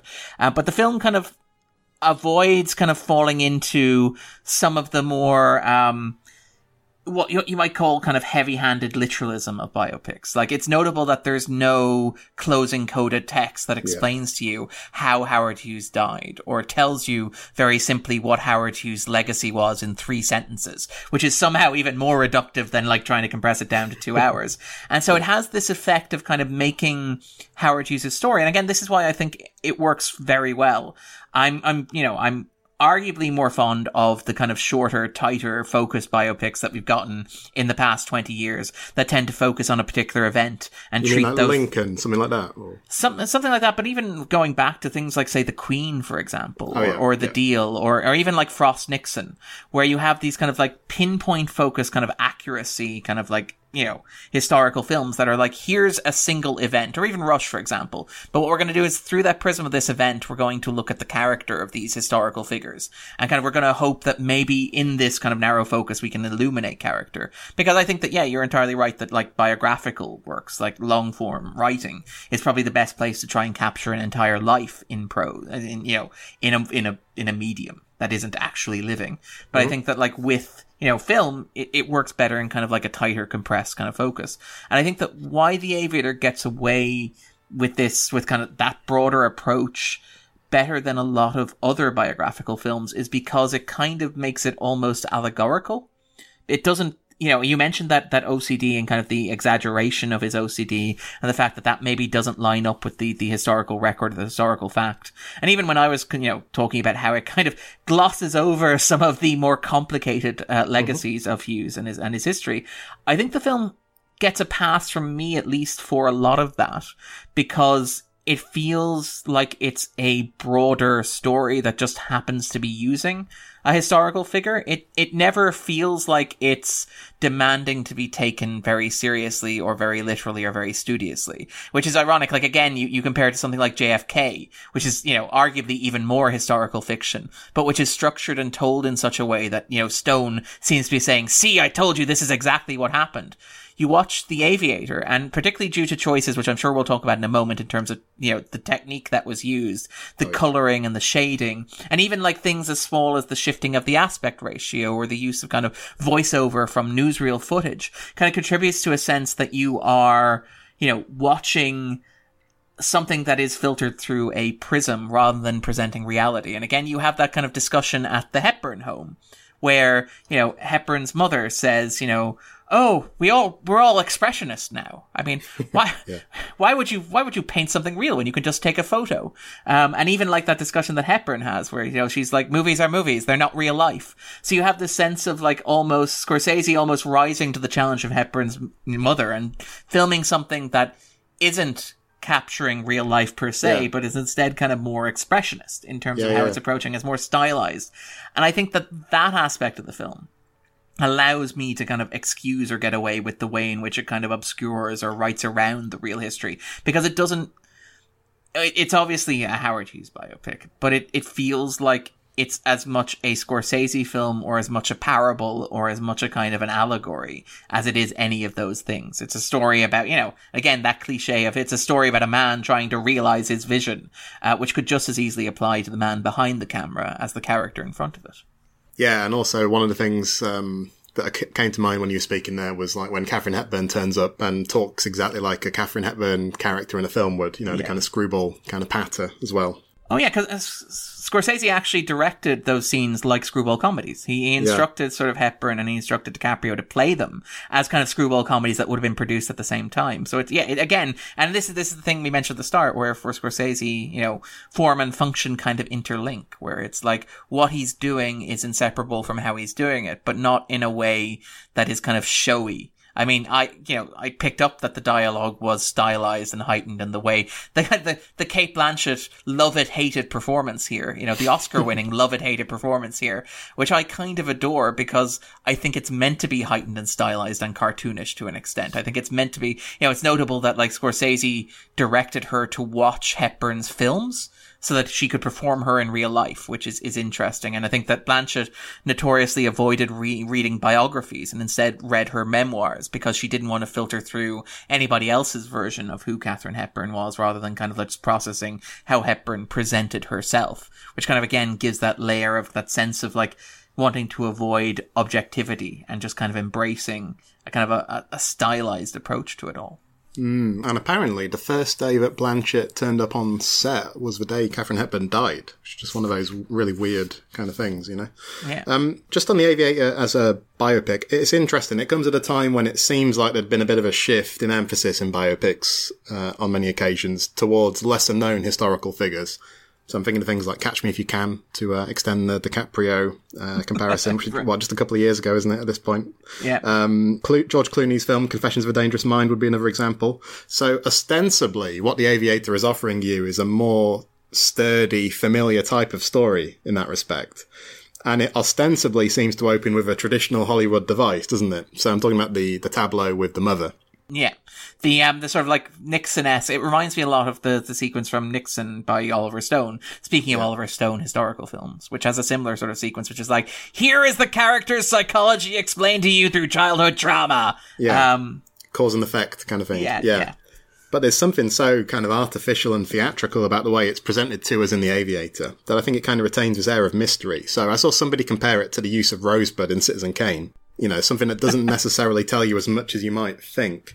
And I think that, some of the other biopic elements, like the sort of traditional biopic elements, they're handled in a more sophisticated manner than you might expect. I'm thinking about the fact that this is a film, it's a film about Howard Hughes. It's a film called The Aviator. But when we hear about his round-the-world flight here, it's just kind of tossed off, isn't it? Yeah. It's like we get a bit of newsreel footage. We get a map on the screen. And that's about it. It's not really given the prominent narrative focus you might expect. You can imagine that sort of being its own narrative of feature film length in its own right. So I think that's a very interesting choice. And the great detail about that is that, the most important thing he does during that sequence is buy stock. Yeah. I wanted to circle back to DiCaprio, because I know you talked a bit about him there earlier, but we went back to talk about Scorsese afterwards, I think. So, yeah. His second film with Scorsese, After Gangs of New York, and I think it's very interesting casting because, and you've kind of already brought this up, but there's this kind of correspondence between DiCaprio and Hughes in some respects, the celebrity status, the play-by image. Also this correspondence with some of DiCaprio's earlier roles where he kind of taps into his matinee idol appeal. But to be fair to him, he'd already demonstrated that he was skilled at sort of conveying mental impairment, I guess, because I think he was Oscar nominated, wasn't he, for What's Eating Gilbert Grape? Gilbert Grape, yeah. Yeah. So it's a very interesting performance. I mean, to what extent do you think he gets under the skin of Howard Hughes? I think it's a good performance. I think it's certainly a step up from his work on Gangs of New York. Perhaps not as strong as some of his late performances for Scorsese. I think The Wolf of Wall Street was a perfect fit. Or Shutter Island, even. And Shutter Island, the kind of that pathology, that sort of really intense kind of coming apart under pressure kind of approach. Yeah, definitely. So, I mean, I've always thought of DiCaprio as an actor who's very kind of gestural. And what I mean by that is when I close my eyes and I think of DiCaprio acting, I always seem to see him jabbing his index finger, But he's also someone who seems very in control to me. So I think he's very compelling here, isn't he, as someone who's struggling to keep a lid on things. I'm thinking of the times in the film where he sort of suddenly clasps his hands to his mouth when he can't stop repeating words, for instance. Yeah, so what aspects of his performance did you most appreciate? And again, this is the thing where I mentioned the kind of Milos Forman and Edward Norton one, and you can imagine the kind of Edward Norton-style primal fear version of this movie. And it's quite different from what DiCaprio gives you, where there is this intensity of focus. But it always feels like, and again, it's that kind of thin line where you have the sense of him being tightly wound and him being on the verge of exploding. And again, this portrayal of kind of OCD and the idea that And again, this is one of the things where I'm kind of wary about, the portrayal of kind of mental illness on film, mm-hmm. and kind of the question you mentioned, kind of you alluded to the fact that, some of the chronology may not be entirely right with the portrayal of OCD. And to be fair to DiCaprio and Scorsese, they did actually work with psychologists in terms of like getting the portrayal right and trying not to sensationalize it or portray it as kind of in a way that's exaggerated. But I think that one of the things that works with the kind of allegorical quality of the film is that it often seems like he's so tightly wound that he is about to implode completely. And DiCaprio is one of those rare actors who can do that, who can pivot between those extremes of, I am the brightest guy in the room, I'm the center of attention, mm-hmm. I'm the guy who you're listening to. You can honestly, as an audience, believe that people would give me large amounts of money to just stand there and talk. And I mean, that's the entire premise of The Wolf of Wall Street. But like, you also have that other kind of flip side of his performances, which are, you can also believe me as somebody who is just one bad day away from completely collapsing into myself and ending up a nervous wreck lying on the ground. And again, films like The Departed kind of play to that as well. And I think that what works really well in The Aviator is that you get those two extremes. And I'm thinking of the example with Bob Gross, where he's kind of like, where he's like, oh, I want to buy the first 40 planes that come off your conveyor belt line and that will give me a 2-year kind of exclusive on them. And it begins with this big spiel, where he's selling them on and he's buying them and, back and forth banter. And you can see why Hughes is so, able to get so far and is so compelling. But then you just have the little fleck of kind of dirt on Gross's lapel.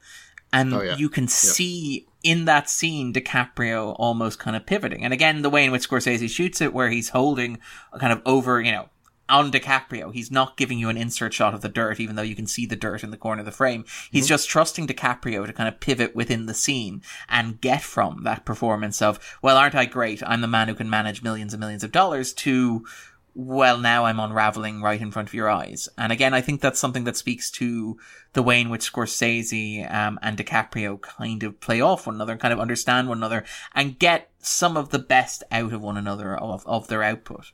And I think that DiCaprio is very, very good here. And I think you're entirely right that it moves on that pivot from that kind of matinee idol sort of thing where you have the celebrity and he's out with the young women and he's the subject of gossip and kind of mongering mm-hmm. and kind of like subject to all those flashbulbs going off in his face. And at the same time, then also wanting to be somebody who is taken seriously at what he does, which again is a large part of kind of DiCaprio's kind of arc, and I mentioned there trying to pivot from being a teen idol to a serious actor, but also mm-hmm. even like the famous Leonardo DiCaprio Oscar kind of snubbing, allegations that went around. And again, The Aviator is I think it's one of the first examples of that because he got a nomination. One of the film's 11 nominations and 5 wins, but he got mm-hmm. one. He got a nomination for Best Actor for his work here. He didn't win.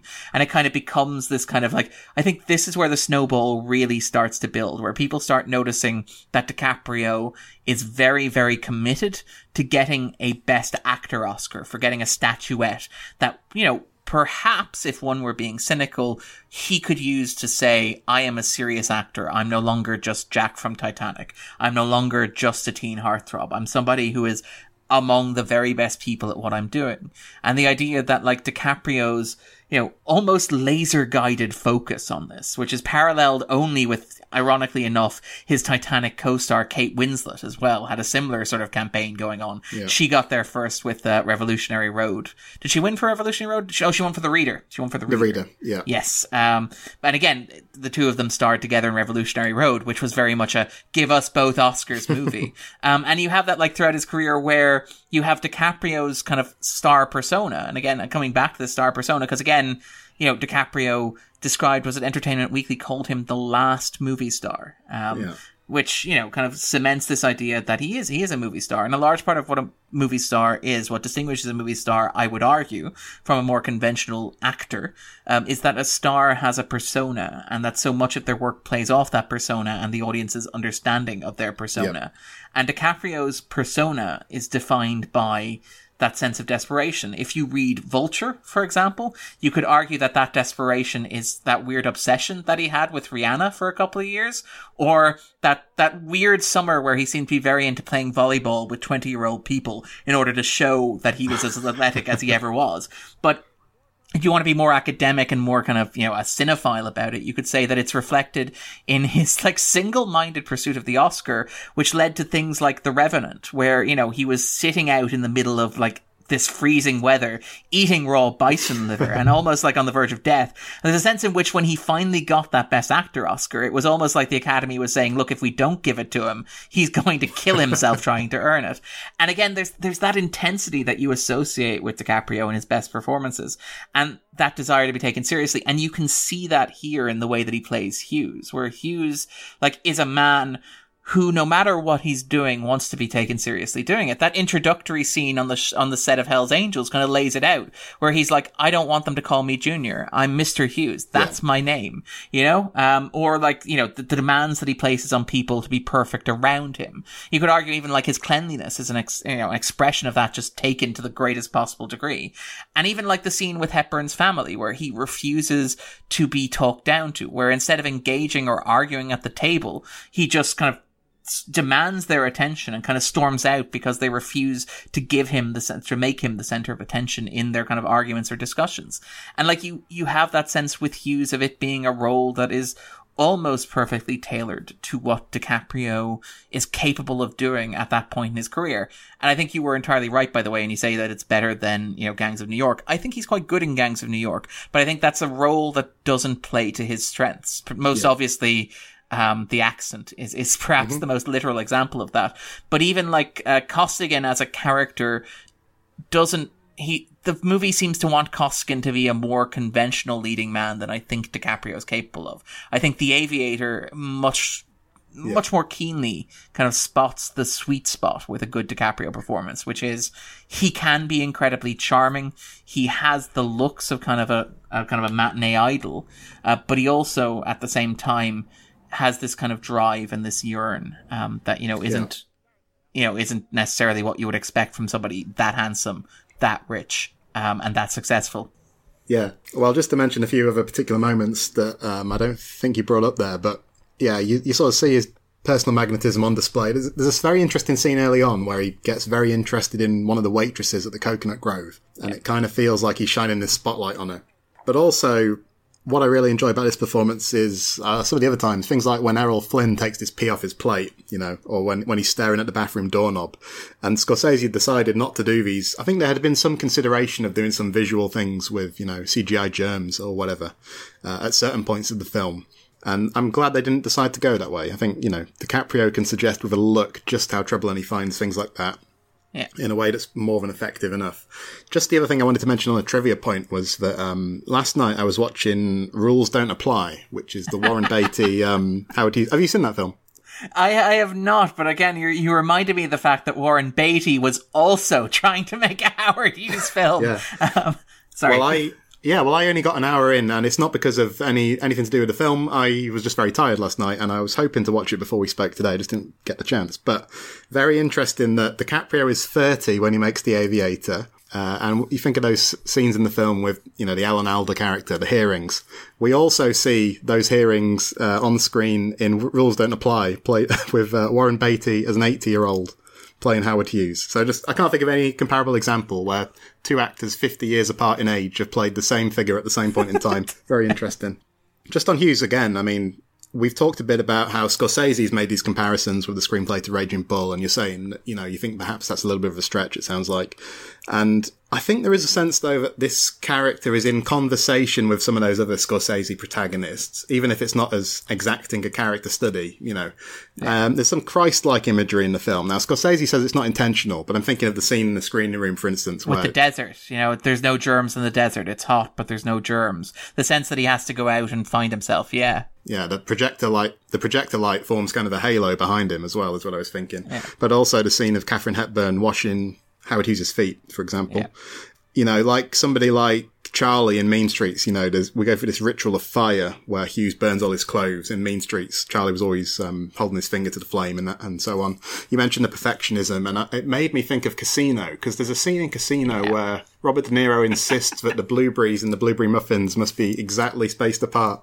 Yeah. And I can't remember what Hughes asks for at one point in this film, but he gives some kind of food order. Yeah, it's 10 cookies, but he wants the chips properly kind of allocated and not too near the edges. Yeah, so I was thinking that you know, we can see these parallels with other Scorsese characters. I think I also agree with what you were saying earlier, that, you know, perhaps we shouldn't try to take them too far. In fact, that sounds like what you were saying earlier anyway. Well, no, I mean, I think that, you know, he is very much a Scorsese character. And again, one of the things that I think works very well, I mentioned that the movie being kind of allegorical. And I think that you're entirely right in terms of, like, spotting those parallels with, you know, the halo in the screening room, or the kind of the obsession with the desert, going out into the desert and finding himself, even if the desert just happens to be a desert on screen rather than an actual desert, which somehow manages to be both Jesus Christ and possibly Martin Scorsese at the same time. But we're not going to read too much into that. But I mean, even things like the way in which the film kind of is again, I mentioned the allegory at the heart of it, but the idea that sense of kind of yearning and isolation and connection, which runs through so much of Scorsese's filmography, but I can't remember it being ever as kind of close to the surface as it is here, where you have this idea that as much as the movie, you know, is about Howard Hughes and kind of draws on history and is inspired by real events and kind of is kind of this love letter to the history of cinema, as well as kind of like looking at this kind of metaphor for movie making as well, it's also very much a story about stuff like physical contact. And you mentioned that sequence, you mentioned a couple of those sequences, like where Errol Flynn, played by Jude Law, picks the pea off his plate, for example. Yeah. But this sense of, you know, The Aviator almost being about sublimation. About, you know, sort of like being about what it's not literally about, what it's actually about, where you have the paralleling of the opening scene where the mother, you know, talks about quarantine and has him spell it out, Q-U-A-R. But then you have the discussion kind of later on where his press agent Meyer is talking about the filming of The Outlaw, and it's about S-E-X, for example. But you have even that sequence that you mentioned where he's, you know, touching Cate Blanchett's back, and you have that wonderful cut. It's a fantastic cut of his hand moving down her back, cutting to the hand kind of moving down her, you know, the surface of the plane, for example. You have the sequence where, you know, when Louis B. Meyer is kind of touching Hepburn all over, you cut to Howard's hand, which is just kind of rubbing against his pants, for example. You have the kind of the red meat at the family dinner. You have this idea of, you know, the obsession that he has with Jane Russell's breasts, but not in a way that is portrayed as kind of explicit or lurid or prurient, to quote the Motion Picture Association, but which is crafted in a way that's designed to parallel with his building of planes. Like, you have him in that meeting where he designs her brasserie, you know, where he's like, we are not getting enough production out of Jane Russell's breasts. Like, that's immediately following a sequence in which he hands a picture of the Hercules to his assistant, and he's been doodling both of them on paper idly. You know, you have the cloud expert who becomes the expert in breasts during that briefing in front of the Motion Picture Association. But even during those opening scenes, when he talks about clouds, he talks about nimbus clouds being like gigantic, big breasts. And you have this sense throughout that, like, what's actually bothering Hughes, what's actually getting underneath his skin, is this idea of intimacy and connection with other people. And you have this idea, you know, you have a parallel throughout. You have, so for example, Hepburn. He teaches Hepburn how to fly, and she kind of takes that from him. Yeah. But you have, in that introductory scene on the golf course, I shower 7 times a day to keep clean, which is something that, you know, is becomes kind of later on, you could argue, maybe informs his reaction against what's happening. You mentioned the kind of flames and the fire and the idea of purification that comes from those, where after Hepburn leaves, he takes, first of all, her clothes, but then his clothes, and then the clothes he's literally wearing, and burns them. And again, that's portrayed as an expression of, you know, that kind of like psychological disorder, that kind of like acting out, that OCD almost, that kind of like compulsive behavior. But it's also very much a reaction, even though he doesn't see it as such, a reaction to her departure. It's him kind of lashing out, or him acting out. But it's very much a kind of a response to that. You have that kind of sequence in the screening room where, before she shows up, the red light flashes and he's kind of bathed in red before Kate, who's, you know, Katharine Hepburn with her distinctive red hair and kind of freckles, shows up on the other side of the door. And you have even like red lighting in the cockpit with kind of, oh, he says, you know, I hear you, Kate. I could always hear you, even in the cockpit with the engines on. And he's obviously alluding to the fact that they were flying together. But there's a sense in which his obsession with aviation, which is portrayed as something very tactile. He has, for example, he has another OCD attack when he's picking out the steering wheel and his hands are actually touching the steering wheel and he can't decide what part of the plane he wants to touch, the part of the plane that he's going to have to touch. He can't decide on what that is, and so he has a panic attack coming out of that because, again, it's this act of touching becomes kind of painful for him as well.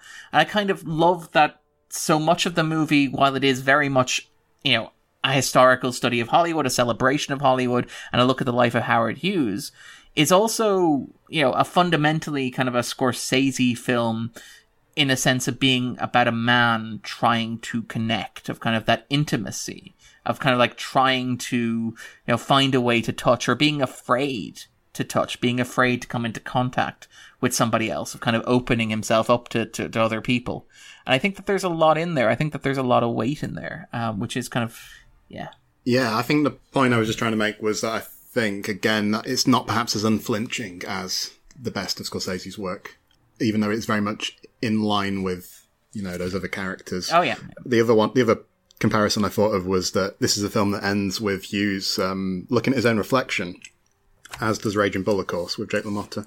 I think we should talk a bit more about the craft on display here, because it's, as we said, it's, you know... With Scorsese, you always have to talk about the form and the content, you know. So his aim here was to recapture some of the visual magic of films that blew him away as a kid, and he wanted to use the range of colours that audiences were familiar with. So here the divide is that everything before the scene with the Hepburn family is designed to look like two-strip Technicolor, you know, where everything is like this weird bluey-green, isn't it? You know, like turquoise. Like the turquoise pea on his plate, or the golf course, the lawn on the golf course is what I was thinking of. And then everything from that point onwards, when we get to the Hepburn house, is more like three-strip Technicolor. Yeah. So I think that's one of the most purely enjoyable aspects of the film, to be honest, just to kind of, especially that first period, you know, the process that's meant to be like two-strip Technicolor. I think it's just a marvel to look at, I think. It absolutely is. It's completely stunning. And again, even that crashing sequence is another one where I think where he's crashing into the field and all the grass and all the crops are turquoise as well. And it does give the film a kind of a distinctive texture. And you have a bit of that running through the film as well, where obviously Scorsese is, you know, a big fan of film, big proponent of film, and this was shot on film as well. But you have kind of editors and kind of like the cinematographer talking about like using digital technology, using an LUT, which is a lookup table, which allows you to do kind of instantaneous color grading and video editing rather than getting the film developed in a particular way, which allows you to basically kind of layer, like when you're watching the footage, when you're watching the kind of dailies, you can see what it will look like after that lookup table is applied. And so you have this kind of sense of Scorsese being, and again, this is the thing where, you know, we talked at the start about Scorsese as somebody who loves the history of cinema, the tactile kind of history of cinema, and who is, you know, nervous about the future of cinema. There's a tendency to overplay that, where, you know, there are sequences even in this where you can see him using green screen. You can see him kind of emulating techniques that you see with digital cinematography, where the camera moves through physical objects. I'm thinking, for example, of sequences where Howard Hughes is flying in his plane and the camera like literally moves through the windscreen to get a close up on DiCaprio. And like, there's a sense of Scorsese, you know, he isn't a Luddite. He isn't somebody who's kind of, you know, he isn't even arguably as extreme as Christopher Nolan in his kind of love of film as a kind of, as a medium, or as kind of a mechanism for recording. And so it's kind of great to see that watching The Aviator, where you have Scorsese using modern techniques or kind of relatively contemporary techniques and relatively, you know, contemporary craft to create a love letter to classic cinema. And I mean, you're entirely right that the first half of the film is astounding. That use of color is kind of striking and makes it look immediately very distinct from anything that was being released in Hollywood around the same time. But what doesn't, you know, the tendency to talk about that wonderful kind of two-strip color design means that it somewhat overshadows even in the second half, which looks absolutely beautiful. Yeah, that sequence where Hepburn decides that she's leaving and has the conversation with him in his study, where you have these rich reds and browns, and it looks almost like something from, you know, like Gone with the Wind or kind of a contemporary kind of 1940s film. And again, to see that in a movie that cost that much money, released in 2004, is striking. And again, it's something that speaks to Scorsese's ability to create something that is at once a love letter to the history of cinema, but also entirely accessible. Yeah, it's highly interesting because I think, and you've pretty much said this already, but the desire to create that vintage look, you might understand that as a nostalgic impulse, but just the fact that it actually entailed an immense technical challenge, you know, because it involved all these sophisticated digital means being brought in. And I think what he said became evident was that his decisions about colour would impact virtually everything else, you know. And we kind of talked about a comparable situation when we discussed The Wizard of Oz, I think. But we're talking about things like how the set and the costumes and the makeup were all affected by this overriding choice. So, for instance, apparently Hepburn's dress, when in that scene where he takes her flying, it was a peach dress in reality, but it shows up as kind of a beige on screen. But yeah, I think there's something to be said about Scorsese as someone who, he's never really rested on his laurels, as far as I can see, when it comes to film technique. I'm thinking of how, like, Hugo, of that sort of batch of 3D films, that was one of the ones that used it the most effectively, I think. And of course, the de-aging technology in The Irishman is the most recent example. And that was one of the things I found a bit frustrating about the Scorsese v. Marvel discourse. And I'm talking mainly about online Twitter discourse, I think, really, is that it seemed like so many people were kind of proceeding on the basis that this was like an old man yelling at clouds situation. And I think it's very unfair to who Scorsese actually is. There's just one more element to that, though, which is that, from what I understand here, though, there is an interesting wrinkle, which is that wherever they did have to outsource things, you know, so things like CG element creation or matte paintings, I think the visual effects supervisor, Rob Legato, said that they mainly relied on smaller facilities, you know, places run by 2 or 3 people. And what he said was that we wanted to keep the philosophy of handcrafting the film. And Scorsese said that, like, you know, these digital means, they were actually kind of liberating. They gave him more freedom than he had before in like a painterly sort of way. But I think that philosophy of handcrafting the film's an interesting idea. I think maybe that's what Scorsese was driving at. Maybe that's what, a point of difference with some of the films he was kind of aiming at in his kind of 2019 Firestorm. You know, I'm not sure he believes they have the same kind of philosophy. Well, he has. He's talked about the difference between kind of like, you know, consumer-friendly art and product is how he defines the difference.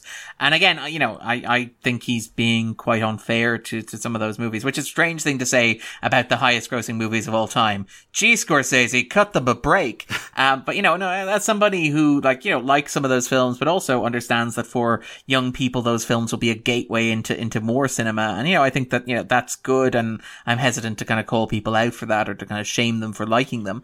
But I do think that, yeah, that there is kind of like, in that sense of Scorsese talking about them, he has been careful to delineate between the idea that he is, you know, that he's critiquing mass media in general.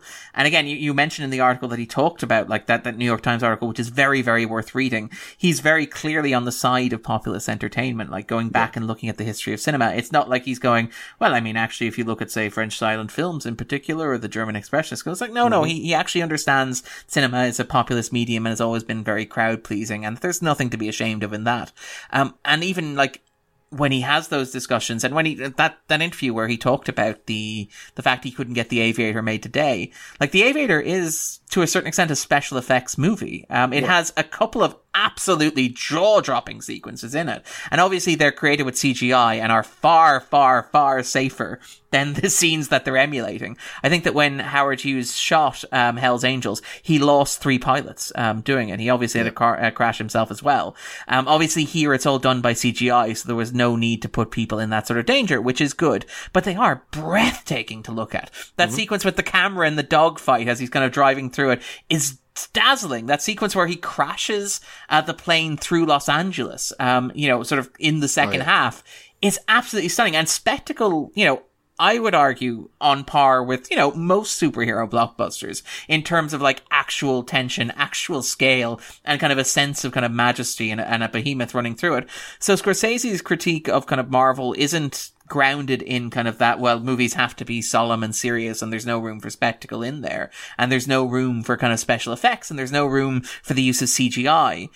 He's mentioned that the difference with product is that his conception of product is that you're meant to consume it and just throw it away. And I think that's maybe where I think he's being a bit unfair to Marvel, because I do think that there are people to whom those movies genuinely mean a lot. I think like Wakanda Forever means a lot to moviegoers, and I don't think that it will stop meaning a lot. I don't think they're going to throw it away, you know, in 10 10 years' time. I think in 10 years' time, people who saw Black Panther in the cinema and were moved by it will still be saying Wakanda forever to themselves or to other people, and it will still carry that weight. And I think that's what he's being unfair with.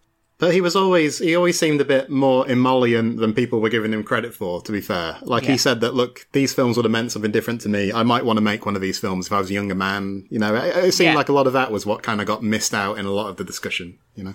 Yeah, that's fair as well. And I do think that, like, you're entirely right there when you mention, like, the use of 3D in Hugo, for example, the use of, you know, de-aging kind of CGI in The Irishman, where, you know, Scorsese isn't a Luddite. And again, this is one of those things where that binary debate that you have tends to reduce things down, you know, ad infinitum to their most simple, you know, most caricatured form, where you do have, as you pointed out, the old man shaping at clouds that may or may not be shaped like breasts. But you have this kind of sense of, you know, the sense of, like, reducing Scorsese down to a grumpy old man who's watching the world pass him by. And you're like, no, have you watched a Scorsese film? And I mean, even in terms of even looking past, like, craft or technique, there are directors, you know, at the age of 20 who would struggle to have the energy that Scorsese brings to 3 hours of The Wolf of Wall Street, for example. And I think that like, even in The Aviator, which is a film that is yearning for kind of old Hollywood, that is nostalgic and celebratory of old Hollywood, how much of the film unfolds in the coconut grove of the Ambassador Hotel, to pick an example of that. You know, the casting of Gwen Stefani, who had never acted in a film before, as Jean Harlow, which is again kind of a wonderful touch of kind of sense of, well, I'm bringing old Hollywood to life, you know, necessarily without, you know, without kind of it needing to be a focus or without needing to justify it, but using new techniques to do that and having that point of intersection between past and present. Because again, The Aviator is a film about Hollywood's past, but it's also a film about where Hollywood was in 2004. And I think that it's inseparable. I think that you can't separate those two things. They exist on a line, a continuity between them. It's not, well, the past was better, or, you know, the way we used to do things was right and we've kind of ventured away from that. It's like, no, the way we used to do things is great. And it's great that we can now realize that on screen without killing three stunt people, you know? And I think, as in addition to that, I think maybe we can overemphasize Scorsese. Maybe we need to be more generous and acknowledge some collaborators, you know. Yes. So I'm thinking of the work of cinematographer Robert Richardson here. Now, somebody who'd worked with Scorsese quite a few times, beginning, I think, with Casino, and as recently as Hugo, if I'm not mistaken. And he's worked with a lot of people. He's worked with Quentin Tarantino on multiple occasions, for instance.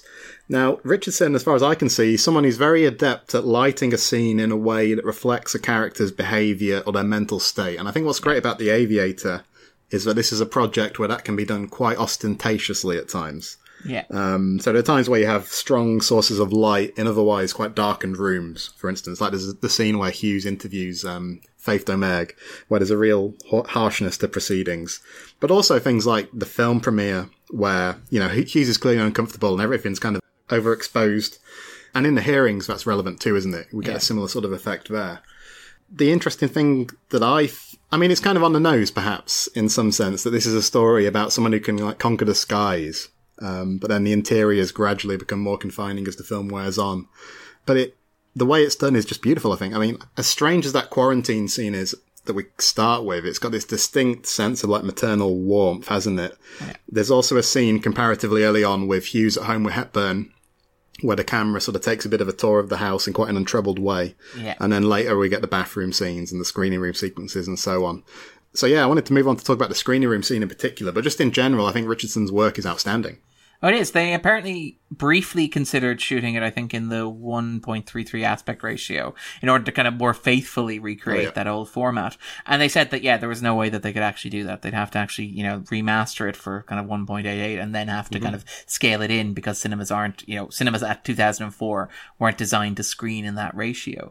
So what they did instead, and this is kind of actually really heartening and really warming, is you'll notice a lot of the compositions, while they are shot in widescreen, have the characters clustered around the center, so as to kind of evoke that old style of kind of filmmaking, which again is a nice subtle touch as an example of, you know, again, we mentioned at the start in terms of what makes Scorsese special is that sense of being, you know, acknowledging the past and kind of like referencing the past, but without being kind of beholden to it or kind of like, you know, without alienating anybody. So, you know, you're going to see The Aviator. It's going to be in the format that you're used to watching a movie for the most part. Sometimes the aspect ratio shifts, you know, as he jumps between newsreel footage or between kind of documentary footage or whatever. But generally speaking, it's in a form that you recognize. It's the same widescreen ratio that you would have gone and seen Ali in, to pick an example, you know, from around the same time.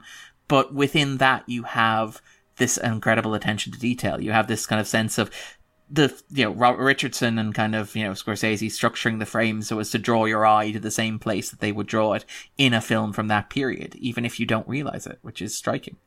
Yeah, so just on that screening room sequence, and I'm talking about where he kind of holds himself up in there for several days, it seems like. So Scorsese's talked about how screening rooms are extremely important to him. So I've got a book called Scorsese on Scorsese by Michael Henry Wilson, where he talks... Scorsese tells a story about an executive coming into his personal screening room where he works. The executive comes in to talk to him, and this apparently just infuriated Scorsese. You know, this should be a sacred space. I can't do business with this guy. You know, he described the screening room as a natural sanctuary. What he actually says was everything's up there on the screen. Life, sex, the imaginary, everything. So I think it's also very interesting then to have someone who feels that way about locations like this direct the film, where he turns the screening room here into a kind of prison, doesn't he? And it's a beautiful scene. I think it's just incredibly well stylized, you know, like the spotlights on the milk bottles, that ominous red light bulb, which I think you mentioned earlier. Also when Alec Baldwin's character turns up and, you know, sort of blows the smoke through the keyhole. Yeah. And I've already mentioned the halo, but so I guess the halo provides some evidence of some of the more positive qualities of the screening room. But yeah, I just love that scene. Yeah. And it almost becomes, and it's kind of that interesting kind of argument, that push and pull between it, where as an audience, we realize that this is a point of Hughes kind of like degeneration, where he's kind of collapsing into himself. He's becoming this kind of figure, this, you know, you have the moment where after Juan Tripp kind of leaves, he's like, yeah, they can't see him like that. You know, we should remember him how he is, how he was, you know, as opposed to how he is now. And a sense in which he has become this kind of like almost circus kind of sideshow figure, that wonderful camera kind of pull back, that zoom out, where it kind of pulls back on the wall and reveals all the milk bottles filled with urine, for example. Again, that's an example of kind of like that Howard Hughes of popular memory, kind of where you have the, if you're making a Howard Hughes film, you have to film a sequence in which there's urine lined up in jars, because of course you do. But like, even within that, I think that there's more of a kind of an ambiguity around it, where it's very clear that for Hughes, going out and being with people is difficult for him. And so the screening room almost is a sacred space in the way that Scorsese describes it. Like, and again, it's notable that when you talked about, like, Scorsese talking about screening rooms, it does almost sound like he's describing a sacred place. And for Scorsese, somebody who is almost a priest, whose work is informed by Catholicism, it almost makes sense that you have these Jesus moments that you described. You have those sequences where, for example, you have kind of the halo effect, or where you have him looking at pictures of the desert and kind of saying that the desert will make me clean. Again, that sense of, like, Jesus wandering out into the desert. And you have the sense of it being a moment of kind of, you know, he is lost there. It is kind of unraveling. And again, this is a point where Scorsese gets to go fully stylized in terms of filmmaking, where he doesn't have to, you know, there's no sense of this being, this reflecting anything more than the character's own internal psychological state. So it doesn't have to be literal. It doesn't have to be something that makes sense in kind of, you know, a linear ABC fashion.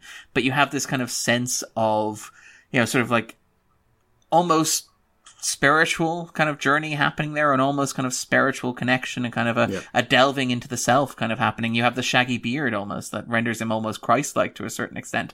And you have a sense of, while Hughes does have to go out into the world, and he does have to go back out, he has to go to the Senate hearings, he has to assert control, and then he has to go and he has to fly his Hercules, or his Spruce Goose, as it were, and he has to show the world that he can do it, and that he gets to stay in America.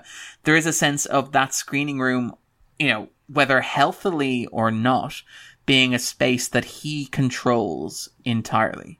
And again, there is something that feels, you know, again, you know, not to put too fine a point on it, but something that feels very much like a director making a movie that is in part about the experience of making a movie or being a director, where it's like, yes, the screening room is this almost spiritual place. In another movie, you imagine that a character having the journey that Hughes has in the screening room would like go out into the desert and smoke some peyote or something, you know, and have that journey to spiritual awakening or kind of self-awareness. Now, it is obviously notable that, you know, he doesn't pull himself out of the screening room, as it were. You have one Trip coming to taunt him, almost like Satan, who's like, yeah, just give it up. Just surrender it. Just, you can stay in that screening room forever. As long as, you know, you just sign over and let Pan Am buy your equipment, your stock, all your intellectual property. Just sign the deal and all this will go away. You can stay in the screening room forever. You have Hepburn coming to him and, you know, trying to get him out and being like, well, we can go flying if you want, or kind of, you know, thank you, or trying to make things right. And in the end, you do have, you know, Ava Gardner, who does a lot of the work of bringing Hughes back to humanity, taking him out, taking him back to his house, cleaning him up, pouring him a drink, and kind of convincing him that he can go out and he can talk to the Senate. So, like, there is a sense in which, while kind of an ambivalence almost to this idea, because you do have the screening room as a space that is ethereal, otherworldly, and kind of, you know, almost religious, but it's also a place where he can't stay. It's a place where it's not healthy for him to stay. And again, there's that interesting kind of ambiguity, that push and pull between them, that I find fascinating watching the film. Yeah, it's interesting that you mentioned Tripp as being like Satan, because when Hughes emerges from the screening room, it's framed so that he's in the frame with the Hell's Angels poster, but we can't see the second word of that title. So yeah, I thought that was interesting.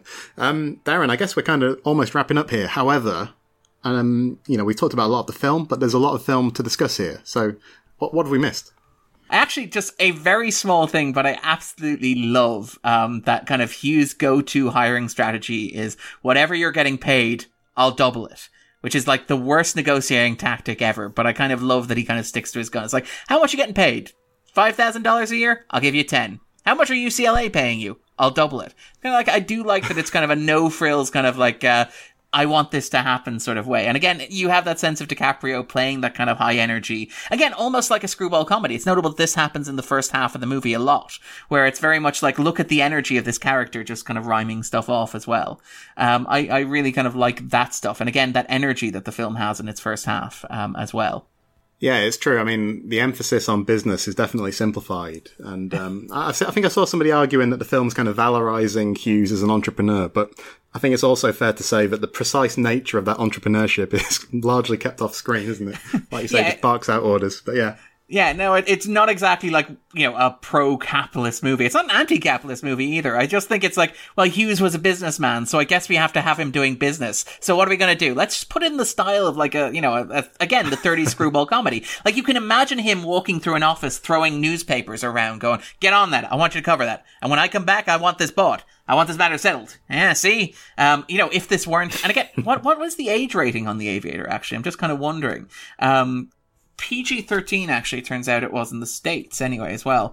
But yeah, there's something kind of very, like, it's an adult movie, but it's an adult movie that is something that you could absolutely show kids, which I kind of love about it as well. I really, really like. And again, that screwball comedy energy is part of it, because that's a kind of an energy that I associate with a lot of those movies, you know, from the 30s, those kind of screwball romantic comedies where it's like, we're talking about stuff that kids won't get, but we're doing it quickly enough and with enough energy and enough jokes that they'll be entertained anyway. And there's a lot of that around how the first half of The Aviator operates that I really, really like. Yeah, great stuff. All right, Darren. So I think we'll leave it there. But yeah, I really enjoyed this. Thanks for coming on. Always a pleasure to talk to you. And before we do leave for today, I mean, where can people find you online if they want to hear more from you? You can find me online at Darren_Mooney on Twitter. I write at The Movie Blog with a 0 instead of an O in the word movie. But if you just search for Darren Mooney, you'll probably come back with the blog quickly enough as well. So I co-host another podcast with my good friend Andrew Quinn called The 250. Carl's actually, we've crossed over with The Movie Palace a couple of times, talking about the movies on the IMDb's top 250 movies of all time. So yes, hopefully as this is going out, you'll be able to join us in the middle of a discussion, a two-part discussion they're having with the wonderful Tony Black, who I believe you may know. Yeah, name rings a bell. He does. Name seems vaguely familiar. But we'll be discussing Henry Georges Clouseau's 1953 Wages of Fear. And then Tony has also invited us to appear on his new podcast, The New Wave. And we'll be discussing William Friedkin's 1977 remake Sorcerer as well. So that will be coming out kind of in the middle of that. But if you are listening to this episode in particular, you may be interested in a series that will be running later in the year. I don't have an exact date, probably July-ish. But we'll be kicking off a summer of Scorsese. I mentioned that, you know, Scorsese is one of the most, you know, heavily featured directors on the IMDb 250 at the moment, 7 films. So we'll be running through those 7 films. We're going to see if we can probably slot in Hugo as well around the same time. Hopefully we'll be able to convince Carl to join us for one of those discussions. So kind of keep that in mind for later in the year. Yeah, and there may well be another crossover between our podcasts as well at some point, which I'm very much looking forward to. More details to come in future, listeners. Cheers, Darren. I think... listeners, you can find The Movie Palace at all the usual places, on Twitter, Facebook, and Instagram. But I hope you've enjoyed our look back at The Aviator. That's all for today. So I hope you can join me next time, listeners, when the curtain rises once again at The Movie Palace.